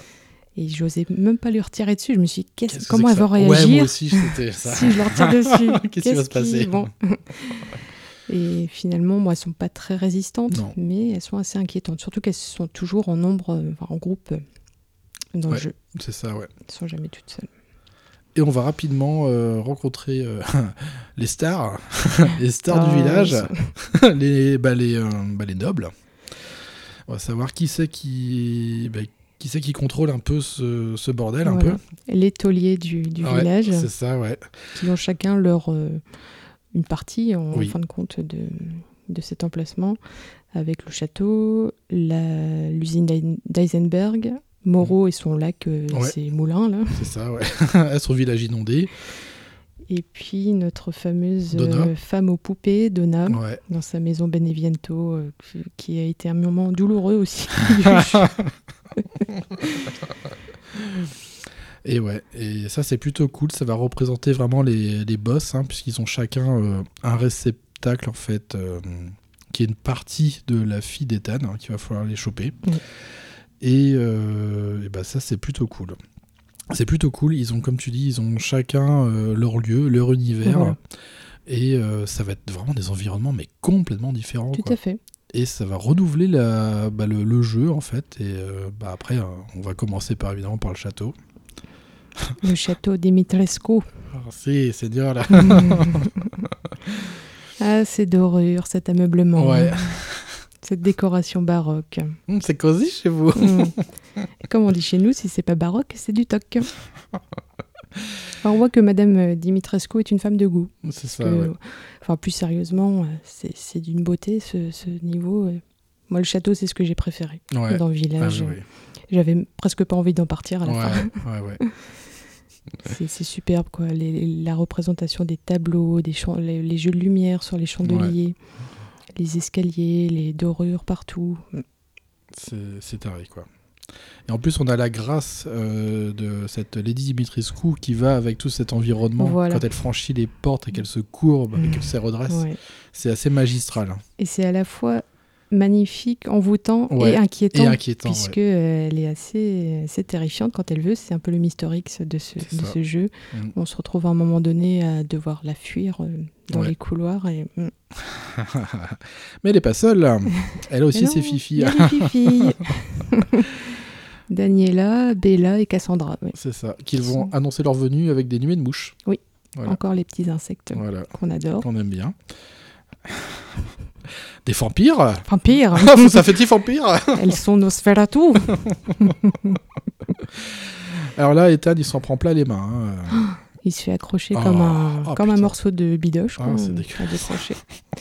C'est le pauvre, il va prendre très très cher dans ce jeu. Ouais. Par contre, j'aimerais bien connaître son médicament qui permet de tout recoller, là, son petit liquide. Sur- oui, surtout la main, alors Ouais, là, c'est, ça hein. euh, extraordinaire. ouais. Alors là, je me suis dit, moi, en fait, quand j'ai vu ce passage-là, quand en fait, il s'est coupé une main par les griffes de Lady Dimitrescu, Oui. moi, en fait, j'ai trouvé ça cracra et je me suis, et en fait, je commençais à râler euh, tout seul. Je me dis, putain, Capcom, vous avez intérêt à trouver une bonne explication pour Ethan parce que moi, j'ai envie de savoir ce qu'il est, lui. Je ne connais pas ce Pokémon. Quelle espèce s'agit-il Et donc voilà, on va affronter euh, bah, ces vampires hein, euh, dans ce château.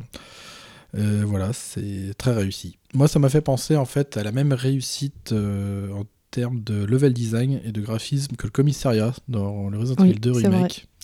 On est là, là, franchement, c'est une leçon de game design. Mm. C'est-à-dire qu'on se demande, mais putain, mais je continue et tout, mais où est-ce que je vais aller? Et en fait, pouf, on trouve euh, un raccourci et hop, on revient dans la pièce principale Oui. et c'est ça tout le temps en fait. C'est tellement bien fait. Euh, moi, mon passage préféré, ça a été euh... hmm, My Ding Ding Dong. Le donjon. Oh, la dojo, ouh, qu'est-ce qui se passe là-dedans? Oh, des chaînes. Oh, bah dis donc, ils sont bien amusés hier soir. hein. Oh putain, cette salle de torture là dans les cachots, c'est Ah vraiment ouais. génial. Mais c'est c'est irrespirable ce passage-là. ouais. Je jouais au casque en plus, t'entends les petits bruits de chaîne, Ouais. les, les bruits de pas, les échos. Tu te dis, mais sur quoi je vais Ah, tomber encore? On a ces Moraïka qui, qui rôdent aussi dans les, dans les couloirs. Mm. C'est terrifiant au possible. Donc ils sont semblables, pour vous dire, à des, euh, entre des Maginis et des Ganados, quoi. Des, des sortes de croisements entre zombies, un peu euh, cagoulés. euh, Oui. Avec euh, des... Alors qu'est-ce qu'ils ont comme armes? Des fausses... Des épées. Des souvent. épées, ouais. Oui. Souvent des épées. Et moi j'aime beaucoup ces ennemis. Elles ont un design très réussi. Ouais. C'est- un de mes ennemis préférés dans ce jeu. Ouais, moi aussi pareil. ouais. avec forcément un gros coup de cœur pour euh, Lady euh, Dimitrescu. Mais on a ces ennemis plus, euh, plus, enfin moins, moins forts, on va, on Ouais. va dire, mais qui sont tout à fait réussis et, et tout aussi flippants aussi. C'est ça, ouais. ouais. Et qui font la fracture entre cette vélocité, cette bestialité avec qu'on va retrouver avec les licans, Oui. et mais qui sait pas pour autant que c'est la chair à canon parce qu'ils se comportent comme des zombies, c'est-à-dire qu'ils vont arriver en chancelant aussi, Oui. en- Ils ont une démarche Ouais, qui est mmh, perturbante. perturbante. Puis ils, peuvent sortir de, alors c'est pas vraiment de l'eau, c'est même du sang, il me semble. Ouais, c'est un mélange de sang et de vin, je crois. hein. Oui. C'est Ah. le, le Mmh. nectar de Dimitrescu. Oui, le. Sanguis Virginis. C'est ça. Ce passage est très très fort. Ouais.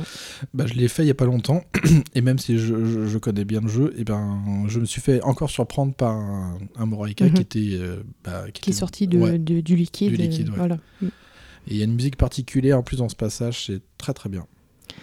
Et, à noter aussi bah, qu'ils ne sont pas nécessairement très dangereux, mais c'est le nombre surtout qui, Ouais, qui fait que euh, voilà, si vous vous retrouvez encerclé par des, des maboules qui tiennent des épées, euh, voilà, vaut mieux, vaut mieux être paré. Et oui, complètement. Alors c'est euh, vrai que hum, bah, cette- ce qui va se passer dans ce château, euh, le mécanisme, ce sera vraiment ce système de Némésis hein, qu'il y aura avec Lady Dimitrescu et aussi euh, ses filles Les que vous allez dégommer une par une. Ce qui va pas plaire à Alcina du tout. Ah non Ah bah la fin, euh, alors c'est très intéressant parce qu'elle va muter forcément, on est Ouais. dans Resident Evil. Et euh, donc, euh, hommage à Dracula, elle va avoir une, vraiment un design presque bah, dragonide. Enfin, il y a un aspect... Dragonesque, ouais. J'ai- ouais. noté ça aussi. Mi-fa- enfin, femme, mi-dragon, mi-méduse. C'est ça, parce ouais, qu'elle a c'est beaucoup très de tentacules Oui, dans le dos aussi. Ouais. Il y a sa forme initiale qui se situe sur le dos du dragon. Et, Ouais. ouais, c'est c'est un gros combat bien épique euh, Oui. sur les tours du château. Ouais. euh, Très chouette d'ailleurs. Très combat. réussi, ouais. Et, euh, et puis bah là, on va commencer à comprendre un peu le. Vraiment, une fois ce combat terminé, on va se dire ah d'accord. Donc finalement, euh, bah, après on va tomber sur le marchand qui va vraiment nous expliquer le truc. Vous allez devoir tuer un peu les, les autres nobles et tout. et- Puisqu'on a récupéré un bocal euh, un petit peu étrange, Ouais. puisqu'il contient un morceau de notre bébé. Mais il avait pas, il avait pas vu en plus euh, la première fois Ethan. Non, non, il le Et, et moi je voulais comme ça. fouiner, tu sais, je me dis mais il doit y avoir tu sais, une action contextuelle comme Oui. des fois on a pour les objets. Pour gratter et tout, tu voyais que c'était un peu effacé. Je me dis mais Ethan, putain, mais t'as vu ce que t'as trouvé, mais regarde ce que t'as. et non, c'est le marchand qui me dit bah t'es con quoi, toi. Vas-y, Bah, dis donc. bah dis donc, mais t'as vu ce que t'as en fait, t'as ta fille toi. ouais, c'est des conneries ça. Merci Ethan. Et, euh, et puis là c'est parti. Donc là on va retrouver euh, bah, de la chasse au trésor. Moi j'étais plutôt contente de, de voir ça. Et, surtout les codes couleurs, c'est-à-dire euh, vous regardez sur la map, c'est bleu, c'est bon, vous avez tout pris, tout Voilà. fouillé. C'est rouge, bah faut fouiller un peu. C'est ce que j'ai relevé aussi dans les points positifs, puisque je suis du genre à fouiner, j'aime Ouais. bien tout récupérer et c'est très appréciable de pouvoir S'assurer qu'on a tout Qu'on ramassé. a tout, ouais. Mm. Mais ouais, complètement. Et euh, bah, puisqu'on parle des, des collectibles qui ici servent à quelque chose, c'est pas comme dans les Assassin's Creed par exemple. Allez, ça c'est On gratuit. n'est pas non plus sorti de la réalité euh, Oui, voilà, ouais. pour une raison ou pour une autre. On reste ça. dans l'histoire. Exactement. Puisque là, euh, on parlait de, de sound design, il va falloir être, être attentif à ce qu'on entend Mhm. pour récupérer. euh, bah, il peut y avoir des chèvres de bois. Bon, c'est vrai que là, ça sert pas à grand chose, mais surtout les cages. Les cages dorées. Ouais, Mm. c'est ça, ouais. Qui vont contenir euh, bah, des récompenses, hein, munitions ou autres.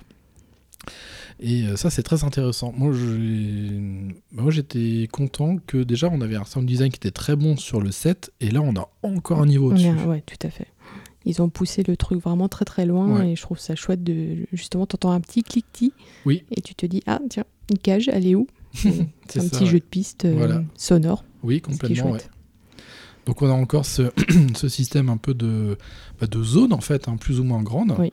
On n'a pas affaire à un open world qui regorge de, de points d'observation. Voilà. Il faut pas se synchroniser en plus c'est vachement agréable. bah oui, et puis bon, euh, voilà, on n'est pas Gérald de ici. donc-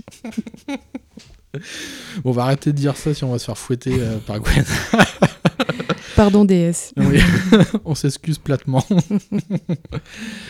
Et donc voilà, et on a ce système aussi euh, de stuff en fait d'Ethan via ce système de, de, de chasse. Alors chasse, bon c'est un bien grand mot. Hein. Oui c'est un peu le sketch des inconnus quoi. Une Ouais. poule au fusil à pompe. Oui, Allez. voilà. On ramasse du, voilà, bah, du gibier, des choses comme ça, et on ramène tout ça au marchand qui lui va nous préparer une bonne souplette et qui va, qui va nous, de la souplette. et qui va nous permettre euh, d'augmenter notre défense lorsqu'on se protège ou alors d'augmenter notre vie, des choses comme ça. c'est original je trouve. Ouais, ouais, ouais, moi je trouve ça cool. Puis en plus, on, on sait si on a dégommé les bestioles ou pas, c'est barré sur la carte Voilà. et tout, donc euh, donc c'est plutôt chouette. Et euh, après, on va continuer euh, donc l'exploration du village qui va s'étendre bah, tantôt vers un village inondé où on va connaître le délicat Moreau. Délicieux personnage. Ouais. Il est pas frais ce poisson, hein. Oh, la belle prise. c'est ça. Et puis fais gaffe au Moreau parce qu'il nous fait une Simon Jérémy acide pendant le combat de boss. C'est ça. Et puis c'est un Moro radeau. hein. Il aime bien euh, zigzaguer entre les radeaux. Alors faut passer au bon moment en plus. Euh, alors moi il y a un truc qui m'a quand même un peu fait chier dans ce Resident Evil, c'est un passage avec des passerelles là, Ouais. où il faut appuyer, il faut Au se bon dépêcher. moment. Oh putain, Mm. ça m'a saoulé un, un peu peu. galère. ouais. Et à un moment j'ai dit mais non c'est bon, euh, monsieur l'arbitre, je passe Oui, oui. là. Je veux voir la vidéo s'il vous plaît. Je demande le ralenti. Et là je me dis mais pourquoi il coule comme un con? Mais non normalement c'est bon, on est au même niveau, ça passe et tout. Et puis après, euh, bah moi je m'attends, moi ça m'a surpris un peu. Euh, J'étais agréablement surpris par ce combat. En fait, je m'attendais à un truc euh, qui allait ressembler à celui du 4 où on allait sur une barque ou un truc comme ça. Bon, voilà, c'est pas les meilleurs trucs, mais en fait non. On va, en fait, ce qui va se passer, c'est qu'on va activer un barrage qui va drainer un peu plus ou moins l'eau en fait d'une partie de ce village inondé. Et on va avoir ce gros tas de merde poisson bouffe un peu à affronter. Et moi, il m'a bien fait flipper ce combat parce que, bah, comme tu disais, il crache de l'acide. Oui. Mais il fait aussi une sorte d'attaque acide aérienne. Il va falloir se protéger sous. euh, Voilà, il bah, faut des- se cacher toits. Ouais. sous le ce qui reste en De- plus. oui, de- ça, ouais. Il n'y en a pas énormément. C'est- Ça te cause beaucoup de dégâts En plus, quand ouais. tu en prends de l'acide. Et puis, il faut dire que le Moreau est plutôt résistant. Ouais, Euh, le combat est plutôt long. Oui. C'est un des combats que j'ai préféré en fait parce que j'ai morflé dans ce combat. Franchement, j'ai tout utilisé. Putain, à la fin, j'étais presque au couteau quoi. Allez, je. Ouais. Mais bouffe ça, saloperie. Fais-moi. Et après, euh, bon, je crois que. Bah, toi, c'est vrai que toi, t'aimes beaucoup le château. Moi, je pense qu'on arrive au. pass- Un de mes passages préférés, c'est forcément le coup des poupées là. La maison des Beneviento. Oh là là là là, putain, un moment mémorable. C'est un pur moment d'horreur, ça. Ça, ouais.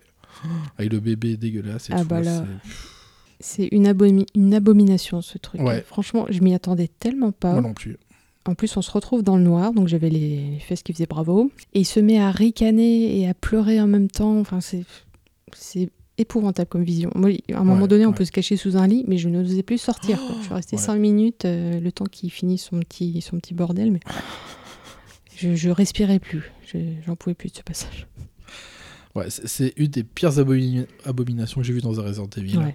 Le sound design ici, mais il est génial parce qu'il alterne entre tantôt des gazouillis de nouveau-nés Voilà. et euh, des, des chouinements, plus des trucs un peu dissonants, monstrueux. Et on sent que ça fait splotch splotch quand ça Oui, avance, c'est dégueulasse. Il- il- on dirait un bébé qu'on aurait fait fondre. Enfin, Ouais, c'est ça, Il ouais. a un, un aspect absolument répugnant.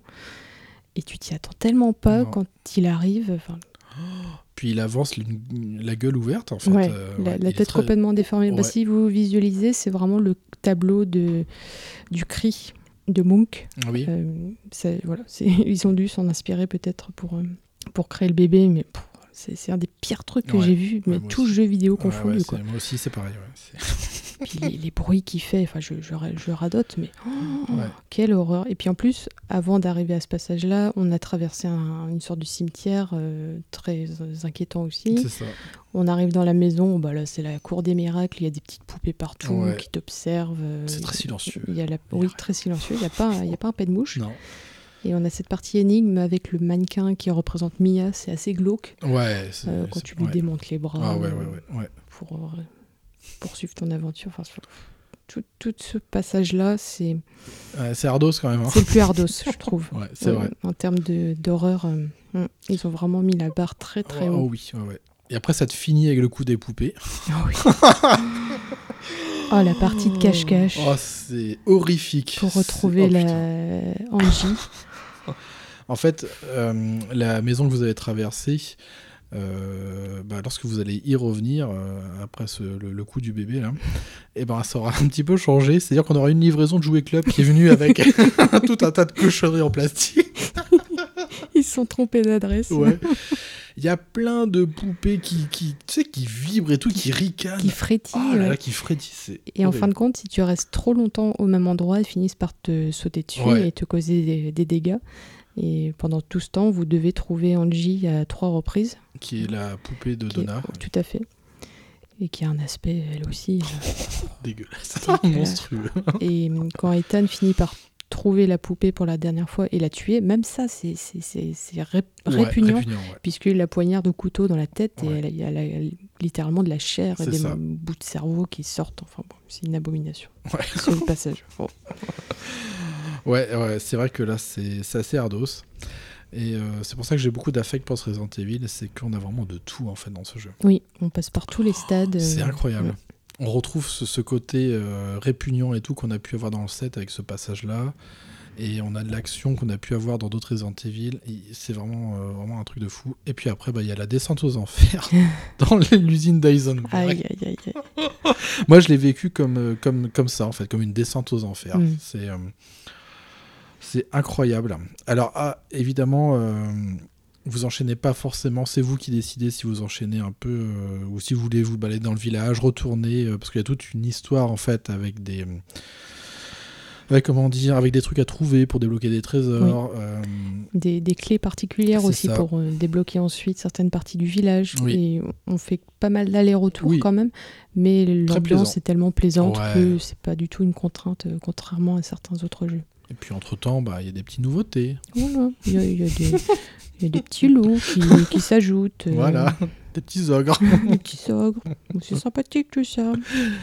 Alors, une petite mention spéciale pour euh, un moment, euh, avant d'aller justement voir Heisenberg, on peut accéder sur la gauche à une sorte de, de scierie, en fait. Oui. Et moi, je me suis dit, en fait, moi, je me frottais les mains, je me suis dit, putain, qu'est-ce qu'ils vont nous trouver là? Et en fait, je me suis retrouvé avec le même ennemi qu'on avait vu à l'entrée des Beneviento. Et je lui dis, et j'étais un Mm. peu déçu, je lui dis, oh, un ogre Et le combat, putain, j'en ai chié par contre, parce qu'en fait, il ne quitte pas sa scierie. Et finalement, il y a tellement de bordel dedans, de, de, de troncs d'arbres et tout, de machin. Ah oui, il faut, faut zigzaguer. hein. Ouais, et bah putain, et en plus de ça, vous avez des. euh, alors, comment tu les appelles Les, ah, les, les bestioles ailées, là Les Samka. Les Samka, Mm. et ben, on- il y, a- il y a- il y a de temps en temps, on en donne en plus pendant le combat. Ah bah oui, bon. Plus on est de fous, plus on Oui. rit. hein. alors, je peux vous dire qu'un. Là, vaut mieux être assez armé parce que. Ils, sont, ils sont résistants. Ouais, ouais, ça, ça y va. Alors Heisenberg, alors déjà, mon- alors déjà premier bon plaisir, c'est l'apparition de Strum, le monstre à hélice. Sturm. Sturm. Mm. Et Moi, je l'ai appelé le zombie venti- ventilateur. ouais, c'est ça. Et ben moi, j'ai trouvé que c'est plutôt une chouette idée. Les jours de canicule. Allez, viens là. Et puis toute cette arrivée dans l'usine, bah, bah c'est ça, elle se fait avec euh, cette poursuite, avec ce- cette entité Ouais. d'ailleurs. Et après on arrive dans cette usine qui est incroyable parce que euh, c'est une usine de montage où Heisenberg, en fait il fait joujou. Ah bah, il fait des expériences assez étranges. euh, C'est ça. Il essaie de créer des zombies euh, peu. Ouais. euh, avec plus ou moins de réussite. D'ailleurs, Oui. on tombe à un moment donné sur un de ses enregistrements où il explique euh, ce qu'il Oui. va faire. Il va retirer le cœur d'un pauvre gars, etc. Et euh, on a une variété très importante de zombies dans ce passage-là. Ouais. Euh, De zombies cyborg un peu. euh, cyborg avec des scies euh, Ouais, à la des place des bras, des oui, même des foreuses, tout à fait. Sur un ou deux bras, euh, Ouais. on a des, des zombies qui ont des jetpacks. Ouais, c'est ça, ouais. Il s'est bien fait plaisir. Ouais, il y, a- il y a des très bons passages à ce moment-là, parce que déjà, ça se passe sur deux ou trois niveaux d'ailleurs. Puisqu'on va être dans un ascenseur avec le, le marchand Oui. qui va se trouver là. Il va falloir euh, bah, évoluer euh, bah, dans plusieurs étages de cette usine. Et il y a une petite surprise quand vous allez retourner dans un, un moment dans, dans un des étages où tout va être plongé dans le noir et vous serez pas triste, vous serez pas seul. Là, je me suis dit, oh non, c'est pas vrai, je vais devoir refaire ça. Et je j'entendais des bruits mécaniques et euh, je me disais, putain, c'est encore des cyborgs et tout. Ouais, on a, on a beaucoup de surprises dans ce jeu en fait. Oui. Euh, et après, euh, encore une nouvelle euh, mouvance de gameplay avec cette confrontation avec Heisenberg. Voilà, le combat final aborde une sorte de tank Ouais. équipé de tronçonneuses, d'une mitrailleuse et qui envoie de- aussi des missiles. Ouais. C'est Chris Redfield, il nous a prêté un joli, Un petit joli joujou. ouais, c'est un combat assez, euh, assez dantesque Ouais, euh, contre. Heisenberg. euh, J'ai trouvé plutôt agréable ce Ouais, et puis j'ai été intéressée aussi par le visuel de Heisenberg. parce que. Chacun des, des nobles a une mutation ça. propre. Mm. Alors Moreau, c'est absolument dégueulasse avec ses yeux partout, Oui. etc. Mais hum, Heisenberg, ça rend bien parce que comme il manie le métal et À ce genre de choses à distance, euh, voilà, il a une, une apparence très industrielle, Oui, mi-homme, mi-machine. C'est ça, ouais. C'est très réussi, Ouais. vraiment. Ouais. Et puis euh, bah, l'animation, encore une fois, dans ce jeu, elle est assez folle. hein. Ouais. Donc, euh, ouais, ce combat avec Heisenberg est assez, euh, assez important. Et bah, après, on a, on a du Chris. hein. On va voir du Chris Redfield après. C'est la partie pam pam boum boum Voilà. ça, va ressembler, village. ça va ressembler un peu à- au DLC Not Hero, sauf que là, vous allez. Bah ouais, voilà, on va de plus dans, dans- dans des vastes espaces, puisqu'on va faire l'arrivée dans le village de Chris et puis ses petits copains hein, qui Mm. vont servir à rien. Plus ou moins. Non, c'est vrai que Chris, il est relativement seul sur ce coup. Ouais. À part, enfin, ils vont nous aider quand on marque une zone Oui. pour balancer des, des missiles. C'est ça, ouais. mais c'est tout. Et bon, c'est vrai que le pauvre Chris, euh, il, est- il se retrouve rapidement Ouais, submergé, submergé, ouais. par des, des- Voilà, toutes les bébés du village, elles ont, elles ont dû se dire bon, on se met tous sur lui, c'est pas possible. C'est ça, ouais. Mm. Euh, c'est assez chaud par moment parce que euh, à un moment donné, comme tu disais, on va devoir utiliser un, un- un marqueur, un marqueur euh, visé laser pour marquer, pour qu'il y ait justement un des potes de Chris qui va bombarder. Le Megamycète Le qui a infesté l'entièreté du village maintenant. Il ça. prend de plus en plus d'ampleur. Et le seul moyen de s'en débarrasser, c'est de, de le bombarder. c'est ça, ouais. Mais pendant ce temps, puisque le marquage prend du Beaucoup- temps, ouais. Il y a des vagues d'ennemis qui arrivent Oh, sans putain, cesse, sans cesse. Ouais, ouais, ouais. C'est très stressant. Ouais, complètement, ouais. Puis on va faire la connaissance euh, bah, du frérot du chef de village. Voilà. De... qui lui a des petits tentacules qui m'ont beaucoup fait penser à ceux de Resident Evil 4. Oui. Ça. Et je peux vous assurer que quand on combat un Urias, euh, enfin on peut pas le combattre d'ailleurs, Non. il est invincible. Ouais. Quand on doit attendre entre deux charges de missiles sans pouvoir Ah se oui, oui. défendre, c'est très long. Et oui. Et euh, bah là, euh, peu- bah, après ces affrontements-là, et ben, on va commencer à, euh, à en savoir un peu plus sur tout ça, sur les Resident Evil 7 voilà, et sur le 8. les origines de tout ce, ce bordel, puisqu'on Ouais. arrive au cœur du Megamycète. avec encore un bébé, je sais pas ce qu'ils ont eu Oui, avec les bébés ouais, dans celui-ci, ça, ouais. mais Il a une forme ouais, de, de bébé. de fœtus. euh, ouais c'est ça. En fait, c'est Mm. c'est une sorte de gros truc cracra qui vit dans les profondeurs, en Oui. fait, qui est sous terre euh, de ce village-là. Il y a même une note, euh, bah, comme on a dit euh, tout à l'heure. euh, comme quoi il y avait, alors je sais plus si c'est Spencer ou Ashford, mais qui était en lien avec, avec, bah, avec ce qui se Avec passe. Mère Miranda. Mère Miranda, C'est ouais. Spencer, oui, effectivement. Ouais, on trouve euh, une lettre de remerciement, Ouais. puisqu'il a travaillé avec elle euh, plus jeune euh, Oui. sur des recherches scientifiques et il s'est inspiré euh, de tout ce qu'il a découvert en Roumanie euh, sur le, le fait de réactiver des cellules mortes ça, ouais. pour créer ensuite son virus. Et Et, ouais. hum, j'ai beaucoup aimé le petit clin d'œil qu'il fait sur le symbole Oui, ouais, c'est un symbole qu'on peut voir sur le calice des géants notamment. C'est ça, ouais. Et ouais, j'ai le petit clin d'œil bien sympathique euh, qui apparaît en toute fin de jeu. Et j'ai adoré aussi les notes concernant les nobles Oui, et leurs affinités leurs avec affinités le eux. Ah oui, le, le, cadou, oui, c'est ouais. le fameux. C'est alors c'est pas un virus ici, c'est plutôt un parasite Ouais, ouais, qui est inoculé à, à des à personnages. des personnes, ouais. Et on apprend notamment que Heisenberg c'était le plus réceptif et Ah. Moreau euh, l'était beaucoup moins. C'est pour ça que c'est devenu un gros tas de merde. Et parenthèse, mais le fils à maman quoi. Ouais. Maman, je le fais pour toi. Oh. tu m'étonnes qu'elle le rejette. Et puis après, on va découvrir la vérité sur Ethan. Alors Ethan, t'es humain ou pas Et Mia, t'es morte ou pas Ouais. Révélation de ouf. Ouh. Alors Mia, en fait, euh, c'était pas la vraie Mia que Mm. Chris a dégommé au début. Alors, C'était Mère Miranda, parce que Mère Miranda, elle, elle peut se camoufler en un peu tout ce qu'elle veut d'ailleurs. Elle est métamorphe, comme Chris. C'est ça. Et euh, oui, alors pas comme Chris, mais comme Ethan Winters. Ouais. Voilà. Ethan Winters, euh, c'est pour ça qu'il se répare en fait, petit à petit. Avec C'est un qui- Wolverine. yes, voilà.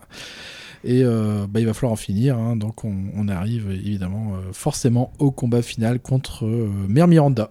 Mère Miranda, et on voit que Ethan bah, est au bout de sa vie. hein. Et, ouais. Bah, ce fut un voyage éprouvant pour lui. hein. Il C'est s'est fait, couper la main, balancer, transpercer. Ouais. Et là, je me suis dit, oh putain, je sens que ça va être bon. Euh, comme c'est euh, bah, un mycomorphe, euh, est-ce qu'il va muter, Et- Ethan? Et là, je me suis dit, ah bah en fait, là on comprend, ça va faire la référence à la jaquette du jeu. Tu Ouais. sais, t'as le Chris Redfield, tantôt bah, Chris et loup-garou, et je Tout suis bah, j'ai cru aussi à un et bah, moment finalement, donné le loup-garou, c'est qui? Bah, C'est Ethan. Et, là, je me suis dit, il va devenir Lican, il va Mm. lui péter sa gueule à la conne de Miranda. et je me suis dit que ça allait être ça, et je me dis, putain, s'ils font ça, c'est trop cool, quoi, parce que Ouais. tout, finalement, c'est lié et tout, t'as le petit clin d'œil, et puis au final, bah, on se retrouve avec un combat de boss euh, Assez classique. assez classique, ouais. Avec Miranda qui va avoir tantôt un aspect arachnéide, euh, tantôt un peu. Bah, qui... Ah si, il y a un truc qui est quand même bien trouvé, c'est qu'elle aura plusieurs ailes, comme les clés à, à emblème. euh, Qui ont d'abord deux, puis quatre, Quatre et et ensuite six, ailes, effectivement. Hum, Mais bon, c'est pas un combat très intéressant, malheureusement. On est en, en face d'un gros sac de PV, en fait. Il va falloir esquiver ses attaques. Et, euh, Il y a quand même un petit moment assez stressant, puisque bon, on a déjà euh, le bordel à affronter, mais Oui. il y a aussi des vagues de licans qui vont arriver, Ah oui, oui, oui. des petites ouais, phases dans le noir aussi. c'est ça. Bon, c'est un combat plutôt costaud. Il y a intérêt à être bien paré euh, avant, mais on finit par la tuer. Voilà comment on les calme. Cet affreux cauchemar est terminé. Enfin, la la la. Ce qu'on a oublié de dire avant, c'est que euh, avant d'arriver à tout ça, euh, ça, il y a un passage que j'ai oublié de parler, c'est la forteresse en fait, Euh, le repère de, de tout ce bordel Des de licans. Ouais, c'était est- un moment costaud ouais aussi. très costaud aussi. Ouais. Puisqu'on l'a pas souligné, mais il y a certains licans qui ont des arcs, Oui. qui peuvent te blesser à distance. C'est ça. Et dans ce passage-là, on, a des fameux euh, licans tireurs, on a ça. un su- ensuite à affronter. Ouais. Il y en a partout, partout. Ah ouais, ouais, ouais. ouais. C'est vraiment un, un, un nid. Quoi.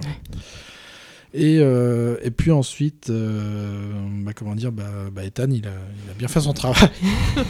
C'est un bon papounet. Voilà. Euh, donc, euh, bah, sa fille Rose euh, se reconstitue Oui, après le on a retrouvé tous les morceaux. Voilà, c'est ça. Mais bah, Ethan, bah, c'est fini quoi. C'est- fini. En plus, Miranda lui avait arraché le cœur. Oui. donc, Précédemment. ouais, en plus, ouais. Bon, grâce à ses capacités de de régénération. Ça ne l'a pas dérangé plus que ça, mais bon, il, il se sacrifie Ouais. euh, à la toute fin du jeu pour euh, en finir définitivement avec le Megami 7. euh. C'est ça. Ouais. Et c'est hum, Chris qui va prendre la relève Ouais. avec Rose. Qui, il- enfin, Ethan lui fait Lui confie, promettre ouais, ouais, c'est de, s'en occuper. Et donc voilà, donc euh, bah, le village, bah, ça explose, hein, puisqu'il y a une sacrée bombe dans le Megami 7, donc tout explose. Euh, ça part en hélicoptère, comme dans le premier Resident Evil. Voilà, adios la Romanie. Et puis on a une euh, dernière scène de fin. Une petite cinématique C'est ça. avec Rosemary qui vient Ouais. se recueillir sur la tombe de son papa. Parce que c'est son anniversaire, il me Oui, semble. c'est ça, ouais. Euh, on remarque qu'elle est sous bonne garde aussi. Oui, mais qu'il faut pas la faire chier. Ouais. Parce qu'à un moment, il y a l'autre qui le cherche, qui la cherche et dit Hmm. Et c'était déjà évoqué un petit peu en pointillé au tout début du jeu. Euh, parce que euh, Mia et Ethan ont, ont l'air de penser qu'elle a des pouvoirs. Ouais. On ne sait pas trop de quelle nature pour l'instant. Ça va être intéressant de voir ce qu'ils vont en faire par Oui. la suite. Tout à fait, ouais. Et donc voilà, fin du jeu. Et là, je pense qu'on peut euh, embrayer avec, euh, avec nos avis en fait euh, respectifs, avec ce qu'on en a pensé. Mais oui, Thérèse. Et ah donc, bah, t'es plus et témoin Manon sur ce magnifique jeu. Les moins, honnêtement, j'ai eu du mal à en trouver. J'ai j'ai essayé, mais. Alors peut-être, on en a parlé en off tout à l'heure, le design du Varcolac. Que pour ma part, ah j'ai oui, c'est trouvé vrai, ouais. ouais. assez grotesque. Ouais, Après, le grotesque, il peut être euh, effrayant. Bah, c'est ça qui m'a terrifié. Et je comprends tout à fait. Mais moi qui ai pourtant très peur des loups-garous, ben, je le trouve un peu pathétique en fait. Ah oui, oui. Euh, même le Varcolac Alpha, bon, je l'ai tué, puis bon, j'ai- Je suis passé à autre chose. je suis passé à autre chose. J'avais autre chose à faire. Euh, Peut-être que s'il avait eu un faciès plus animal, Ah, avec ouais. des yeux rouges Ouais. ou jaunes, Oui. Il, ouais. aurait eu plus d'effet. Mais c'est c'est comme mon avis et je chipote vraiment pour pas grand-chose. Euh, en point négatif, c'est surtout certaines lignes de dialogue de Ah bah, Ethan ah et bah. des ennemis Ouais, c'est vrai que c'est très chiant. qui sonnent creux Ouais. ou sont complètement clichés, voire ridicules, Bah. et qui m'ont gâché l'intensité de certaines scènes. Euh, Je pense, euh, là, euh, ça me vient tout de suite, mais le, la fin du combat contre Lady Dimitrescu, Avec Ethan? Avec Ethan, elle lui sort une pauvre punchline qui est ridicule. euh. Il y a des choses qui sont un petit peu ratées de ce côté-là. Ouais. bah, Même Ethan, hein, Ethan, oui, il a des sorties. Ouais. T'as envie de lui dire, mais tais-toi. Ouais, tais-toi. voilà. Et c'est à peu près tout pour les moins. Parce que côté plus, euh, cet univers très burtonien, en particulier la cinématique d'introduction que je trouve sublime, Ah oui, oui. Ouais. la beauté graphique du jeu, qui, bah, qui est parfait, hein. c'est vraiment très beau.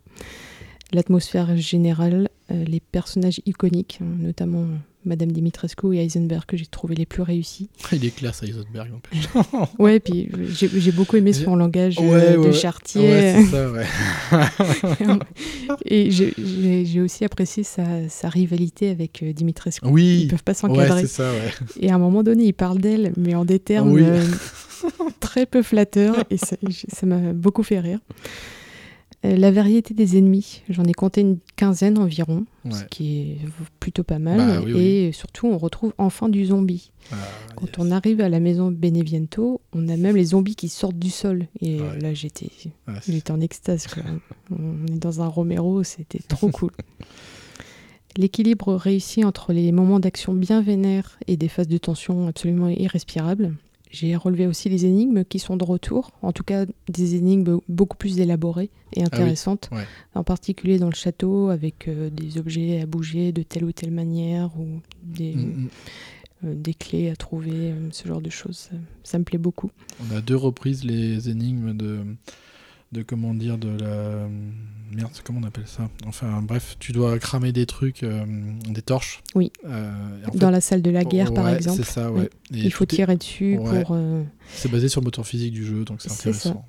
Et bon, je fais une petite parenthèse, mais y a, on retrouve le cercueil, le, oui, le cercueil de Dimitrescu à un moment donné. Je sais Ouais. pas si toi tu l'as trouvé. Alors, je vous... ouais, je sais même pas. C'est une partie cachée dans le château tu as accès après. euh, Enfin, il faut avoir passé un certain nombre de, de- Ah oui, oui, oui, si, si. Ah bah si, puisque t'as le- un trésor. euh, C'est ça. Bah oui, oui, ouais. si, si, bah si, si, ouais, ouais. Oui, exact. Alors côté plus, toujours un gameplay très agréable et des améliorations par rapport au 7. Le fait qu'une pièce entièrement fouillée apparaisse en bleu sur la carte, on en a parlé. Enfin, c'est très agréable ça. Et un Ethan euh, moins patapouf. hein, des, Oui. des combats nettement plus dynamiques, euh, ce qui, ce qui est tout à fait agréable. Le sound design, hein, les grattements, les grincement de porte, tout peut vous faire sursauter, surtout si vous jouez au casque. Et un petit détail qui m'a marqué, mais souvent Ethan halète. Alors, bon, Ouais, il donne pas vrai. le sein, il euh, souffle. si vous Ah voulez. ouais, voilà. Quand il est stressé parce qu'un ennemi est proche, et bah forcément tu stresses aussi. Et enfin la durée de jeu qui est très correcte hein, pour un Resident Evil et une rejouabilité euh, Ah. très, très appréciable aussi puisque vous allez débloquer diverses armes, des améliorations aussi pour Ethan, la santé, la vitesse, euh, le fait de parer un ennemi euh, Mhm. en prenant moins de dégâts. Ce qui fait que mon deuxième run a été euh, presque plus jouissif que le premier. Après, j'avais moins peur de certains passages puisque je les Oui, avais déjà vécus. Ouais, ouais. Mais euh, je le referai euh, encore plusieurs fois, je pense, euh, sans problème. Contrairement au 7, puisque comme tu le disais tout à l'heure, il est tellement euh, dark et, et sombre que Oui. c'est plus difficile. J'ai eu beaucoup Ouais. de mal à refaire ma deuxième partie pour aussi, euh, préparer l'émission. Ça a vraiment été euh, Un compliqué. calvaire presque. Presque. Bon, j'irai peut-être pas jusque-là, Oui, mais c'était plus compliqué. Alors que Mm. Village, euh, c'est passé crème. Ah oui, oui. Voilà pour moi. Ok. Et euh, du coup, tu as une petite euh, conclusion ou pas? Euh, oui, bah, j'ai un petit, un petit avis général sur, Ouais. Ah bah vas-y. sur la question. Alors, pour moi, ce village, c'est un mélange parfait d'action et d'horreur. On alterne entre des séquences très oppressantes d'horreur euh, psychologique avec des combats acharnés contre des meutes de licans, ghouls et autres vampires. C'est très équilibré et ce qui m'a le plus bluffé, bah, c'était cette atmosphère lourde, gothique dans le village puis dans le château. Euh, Les détails et les effets de lumière chez Madame Dimitrescu sont Ouais, époustouflants. ouais, ouais. Quand on aperçoit le château au loin au tout début de la partie, on n'a qu'une hâte, c'est- de rentrer dedans parce que c'est une vision à la fois magnifique Ouais, et inquiétante. Ça. Mais quand on quitte, on a envie de rentrer. Mais oui, et après on n'y a plus accès Mais du oui tout. Et Ah, J'étais putain, trop ouais, triste. Moi aussi, ouais. Et, et voilà, c'est un endroit qui fait peur, mais pourtant on veut à tout prix y Ouais, rentrer pour voir ça. ce qui s'y trame. Et Ouais. c'est là qu'ils sont très forts. Le bestiaire est très réussi et terrifiant. J'ai beaucoup aimé les Moraïka Ouais. et les licans bah, qui m'ont donné des sueurs froides terribles. Oui, oui, oui. pendant les de premières heures de stress, jeu. Donc c'est vraiment un excellent jeu d'horreur avec une prouesse technique au service d'un scénario bien pensé. Et j'ai qu'une hâte, c'est d'en savoir plus euh, sur ce que va devenir Rosemary Winters. Bah oui, c'est ça. bon, bah c'est parti euh, pour ma part. Alors, bah, de toute façon, on va retrouver des trucs euh, analogues, hein, c'est obligé. Donc, en, plus, eh ben, techniquement et graphiquement impeccable, hein, encore une fois. Il a rien à dire. Le sound design qui a une place encore plus importante ici, on l'a déjà dit, avec les cages, euh, voilà, les bruits des ennemis. Enfin, c'est beaucoup plus travaillé. Euh, le lieu où se passe l'action, c'est très chouette et varié. Euh, les nobles charismatiques du village, Mhm. comme Dimitrescu et Moreau, et puis Heisenberg et compagnie, quoi. Alors, le bestiaire, ah, ça fait du bien. Mmh. Encore un Du vrai zombie. Ah ouais, du zombie, du zombie. Alors, bien que pouvant paraître surprenant quand même dans la série, hein, parce que là, on a du vampire, du lican, il est vraiment cool avec de bonnes idées. Euh, la descente aux enfers dans l'usine Heisenberg, je Mhm. l'ai vraiment vécu comme tel. Et euh, pas de deuxième partie décevante comme dans le 7. Tout à fait. Ça fait du bien. Euh, les mécanismes du euh, Resident Evil 4, euh, franchement j'aime beaucoup. Je, suis très content de retrouver euh, bah, la chasse au trésor et l'upgrade d'armes. Ça va accentuer la rejouabilité. On a vraiment envie d'y retourner hein, dans, Ah oui, dans ce, dans ce village. on est maso, mais Ouais. on a envie d'y retourner. Ni trop long, ni trop court. Franchement, c'est un Mm. bon rythme, malgré, selon moi, quelques ennemis qui manquent par-ci par-là, mais c'est vraiment complètement subjectif. Euh, un Resident Evil varié, fun et plaisant à jouer. Euh, et en plus, Chris Redfield qui a retrouvé son visage. c'est cool de revoir un personnage important de la saga refaire surface. Alors en moins, euh, bon, il n'y a pas grand-chose. hein. Euh, bon, on a un Ethan toujours aussi peu intéressant et manquant de charisme, mais en fait c'est dû bah, au fait qu'il représente le joueur. Tout à fait. Bah voilà, ça permet de mieux s'identifier euh, oui.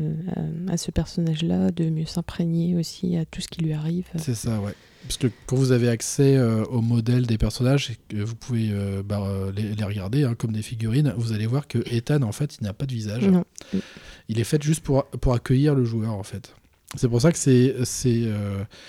C'est comment dire euh, Toutes ces répliques, c'est des répliques un peu bateau, en fait. Ce que un- ce qu'un joueur aurait pu dire à ce moment-là, sans trop. euh, en fait, c'était compliqué pour Capcom parce qu'il a fallu rendre ce personnage un peu comme une coquille vide, Oui. mais pas non plus complètement euh, amorphe, quoi. Il fallait qu'il dise comme des- un minimum de conneries. Oui, pour montrer qu'il était en vie quand C'est même. ça, voilà. Donc on a une violence qui refait un petit pas en arrière par rapport aux deux remakes. On n'a pas de démembrement, juste les têtes qui volent. Euh, le deuxième ogre que l'on combat dans la série, ben moi j'en ai parlé tout à l'heure, j'étais un peu déçu parce que je m'attendais à un autre type d'ennemi. Euh, après, bon bah comme il y a clairement une inspiration du Resident Evil 4 ici, euh, bah moi je m'attendais presque à avoir des actions contextuelles qui induisent du- forcément un combat au corps à corps. Euh, voilà, donc il n'y a pas ça. Mais après, ce qui contrebalance avec un Ethan Winters beaucoup plus mobile, Mm. on en a parlé, il est, il est un peu moins mou justement, tu sens qu'il est un peu plus... euh, Il a, il a plus d'action aussi à sa disposition. Il peut sauter par les fenêtres, Ouais. euh, il peut se barricader, il peut courir plus vite aussi. Ouais. Le retournement rapide est très appréciable. c'est vrai qu'il y a ça euh, aussi, Surtout quand tu as des mondes derrière. Euh, oui, oui, il est beaucoup plus agréable à manier dans celui-ci, euh, en tout cas. Voilà. Et puis, bah, on en a parlé tout à l'heure, euh, le combat final avec Miranda, bah, qui est quand même assez de- décevant à mon Mm. sens. Euh, donc, bah, je, je le redis, mais j'avais vraiment imaginé un changement de gameplay euh, à ce moment-là, à ce moment clé, avec une possible mutation d'Ethan, Oui. ce qui aurait été vraiment très intéressant. Ah. Et de le voir, euh, et de l'incarner en tant que Lycan, juste pour ce combat, ça aurait été vraiment. Et finir en beauté, en fait, ça aurait été vraiment cool. Alors pour conclure, ce Resident Evil 8 Village euh, m'a agréablement surpris et renoué avec cette nouvelle direction que prend la série avec sa vue à la première personne. Il m'a euh, directement convaincu avec les environnements traversés et son bestiaire. Donc il y a des licans et des vampires, donc forcément j'aime bien. Alors encore plus qu'on a retrouvé les petits zombies avec les Moroikas, ça c'est vraiment super cool. On a même un petit clin d'œil à un moment donné de, à Resident Evil 4 lorsque euh, Ethan arrive euh, aux abords du manoir euh, des Beneviento. Mhm. On se retrouve dans une petite cabane et on va, Oui. sa- on va saisir euh, des objets dedans et on va entendre grogner. Et en fait, on a plusieurs Moraïkas qui arrivent. On, va- on peut se barricader si on souhaite dans cette cabane. Oui, Donc, oui, oui. on a ce moment euh, similaire dans Resident Evil 4. Moi, j'étais très très content de retrouver des petits trucs comme ça. Euh, alors évidemment, bah, on a... ça m'a complètement convaincu l'entrée dans, dans ce château. Euh, c'est Ouais. magnifique, franchement. C'est screenshot sur screenshot. Photo, photo. La rencontre avec Dimitrescu, euh, les filles, euh, j'aime beaucoup ce truc-là. On, est- on est dans ce château où euh, tantôt on a des, des pièces qui sont haut de plafond, tantôt c'est très exigu avec ses cachots, ces choses comme ça. Et après on a l'exploration du village. Moi, moi, j'aime beaucoup toutes ces dualités qu'on va retrouver dans ce jeu. Et euh, je le redis encore, mais j'ai vraiment apprécié les mécanismes du Resident Evil 4 euh, liés euh, bah, au trésor, marchand, amélioration d'armes. Euh, donc voilà, on a vraiment un, un titre qui offre une excellente rejouabilité. Quoi. Ah oui. Oui. C'est encore plus que les autres opus, hein, puisque là, pendant le jeu, comme on dit, on peut améliorer la mallette, euh, les armes et tout. C'est voilà. Et en plus, on a la possibilité de débloquer du contenu super intéressant Ouais. en, en accomplissant différents défis. C'est ça. Euh, voilà, des, des figurines, des concept art. euh, C'est toujours bah, passionnant de voir Oui. comment ils ont élaboré euh, les scènes, les personnages. Ouais. Ça vaut vraiment le coup d'œil. Ah oui, complètement. Il faut vraiment s'intéresser, comme tu dis, tout ce qu'on a débloqué, parce qu'on va en apprendre encore plus sur le background du jeu et comment est-ce qu'ils ont conçu les ennemis. Mm. Et euh, tout est lié, en fait. C'est très intéressant. Alors moi, généralement, lorsque je joue à Resident Evil, je, je le fais trois fois avec des runs assez espacés. Et il n'y a que avec le Resident Evil 4 euh, où j'ai refait une partie très peu de temps avant la- euh, après l'avoir terminé. Et ce Resident Evil 8. Donc, ça veut dire que j'aime plutôt pas mal ce Mm. 8 Village. Euh, c'est à mon sens un très bon Resident Evil qui jouit d'une réalisation et d'une direction artistique vraiment exceptionnelle, liée cerise sur le gâteau à un sound design de haut niveau qui Mm. impacte sur le gameplay. Encore selon moi, c'est un opus équilibré et très agréable à parcourir. Euh, difficile à dire s'il fait partie de mes préférés, tant j'aime quasiment en fait tous les opus de la série. Euh, on imagine, d'ailleurs on en a parlé, que peut-être dans le 9 on contrôlera euh, Rosemary, Oui. qui sait? Parce qu'elle est, bah, elle est déjà ado hein, lorsqu'on a cette, euh, cet épilogue d'ailleurs. Oui, elle a bien grandi et Ouais. puis on comprend qu'elle qu'elle mène pas la- sa vie comme elle l'entend avec ça. euh, les hommes qui sont autour d'elle. Donc peut-être voilà une- un jeu axé sur sa libération euh, Oui, on- et les pouvoirs qu'on va découvrir aussi au fur et à mesure. Enfin, je- en tout cas, je suis vraiment très curieuse de, de voir ce qu'ils vont en faire de Bah ce- cet arc narratif là. c'est clair. Et oui, ce 8 village est vraiment une suite directe du 7, en apportant vraiment la conclusion avec la destruction du Megami 7, Mm. dont on en a parlé, la cause de tous les problèmes de, bah, liés à la moisissure en fait. Les problèmes de champignons sont résolus. Voilà, merci Marley. Pour l'heure, en tout cas, ce Resident Evil 8 Village a, je pense, tendance à faire partie de ma petite liste d'opus chouchou de cette grande et Mm. vaste saga, aux côtés des Resident Evil 4, 2 et 3 remakes. Alors, le 2 remake, euh, on en a parlé un petit peu tout à l'heure avec euh, cette similarité en fait de théâtre des opérations très mémorable et important, comme euh, le château de Oui. Dimitrescu et le commissariat. Moi, franchement, je pense que c'est selon moi, en toute objectivité, le meilleur opus de la, de la série. Tant il coche en fait tous les cases de ce qu'on peut attendre à Resident Evil, où cette fois on a les zombies qui euh, sont réellement les stars. Quoi. Ouais. Euh, D'ailleurs, si vous devez ne faire qu'un Resident Evil, franchement, mais faites le 2 remake. Quoi. C'est- Ça se joue très très bien. euh, on n'est pas sur des systèmes archaïques comme on a pu le rencontrer au début de la série. Donc pour en finir avec ce Resident Evil 8 Village, c'est clairement un très bon Resident Evil, donc avec un chouette bestiaire, une délicieuse ambiance, bien mieux à mon sens que le 7 qui m'avait un peu déçu. Et oui, on attend la suite. Alors peut-être. Rosemary. Bah, je pense que ce 9 sera décisif pour Capcom parce que bah, ils ont toujours fonctionné comme ça par trilogie, un peu par, euh, par triptyque en fait. C'est ça. Mm. Donc on, on va voir comment tout ça, ça va se finir. Un très chouette jeu quoi. Ouais, magnifique. Une réussite euh, totale. Donc on arrive au terme de cette émission, puis on va la finir gentiment avec les petites questions rituelles.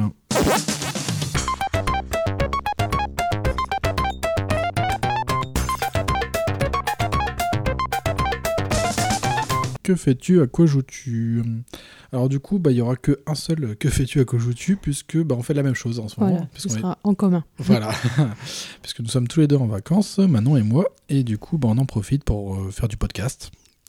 Et euh, des... je voulais lui faire découvrir des... certains films d'horreur euh, assez, euh, bah, assez cultes en fait, finalement. Assez costaud. Assez costaud, ouais. Effectivement. Il y en a un autre de euh, prévu ce soir d'ailleurs. Je suis ravie d'avoir pu les découvrir avec toi, puisque c'est des films cultes hein, Ouais, quand même. c'est et ça. Voilà, très intéressant. Filmographie de Carpenter, C'est ça.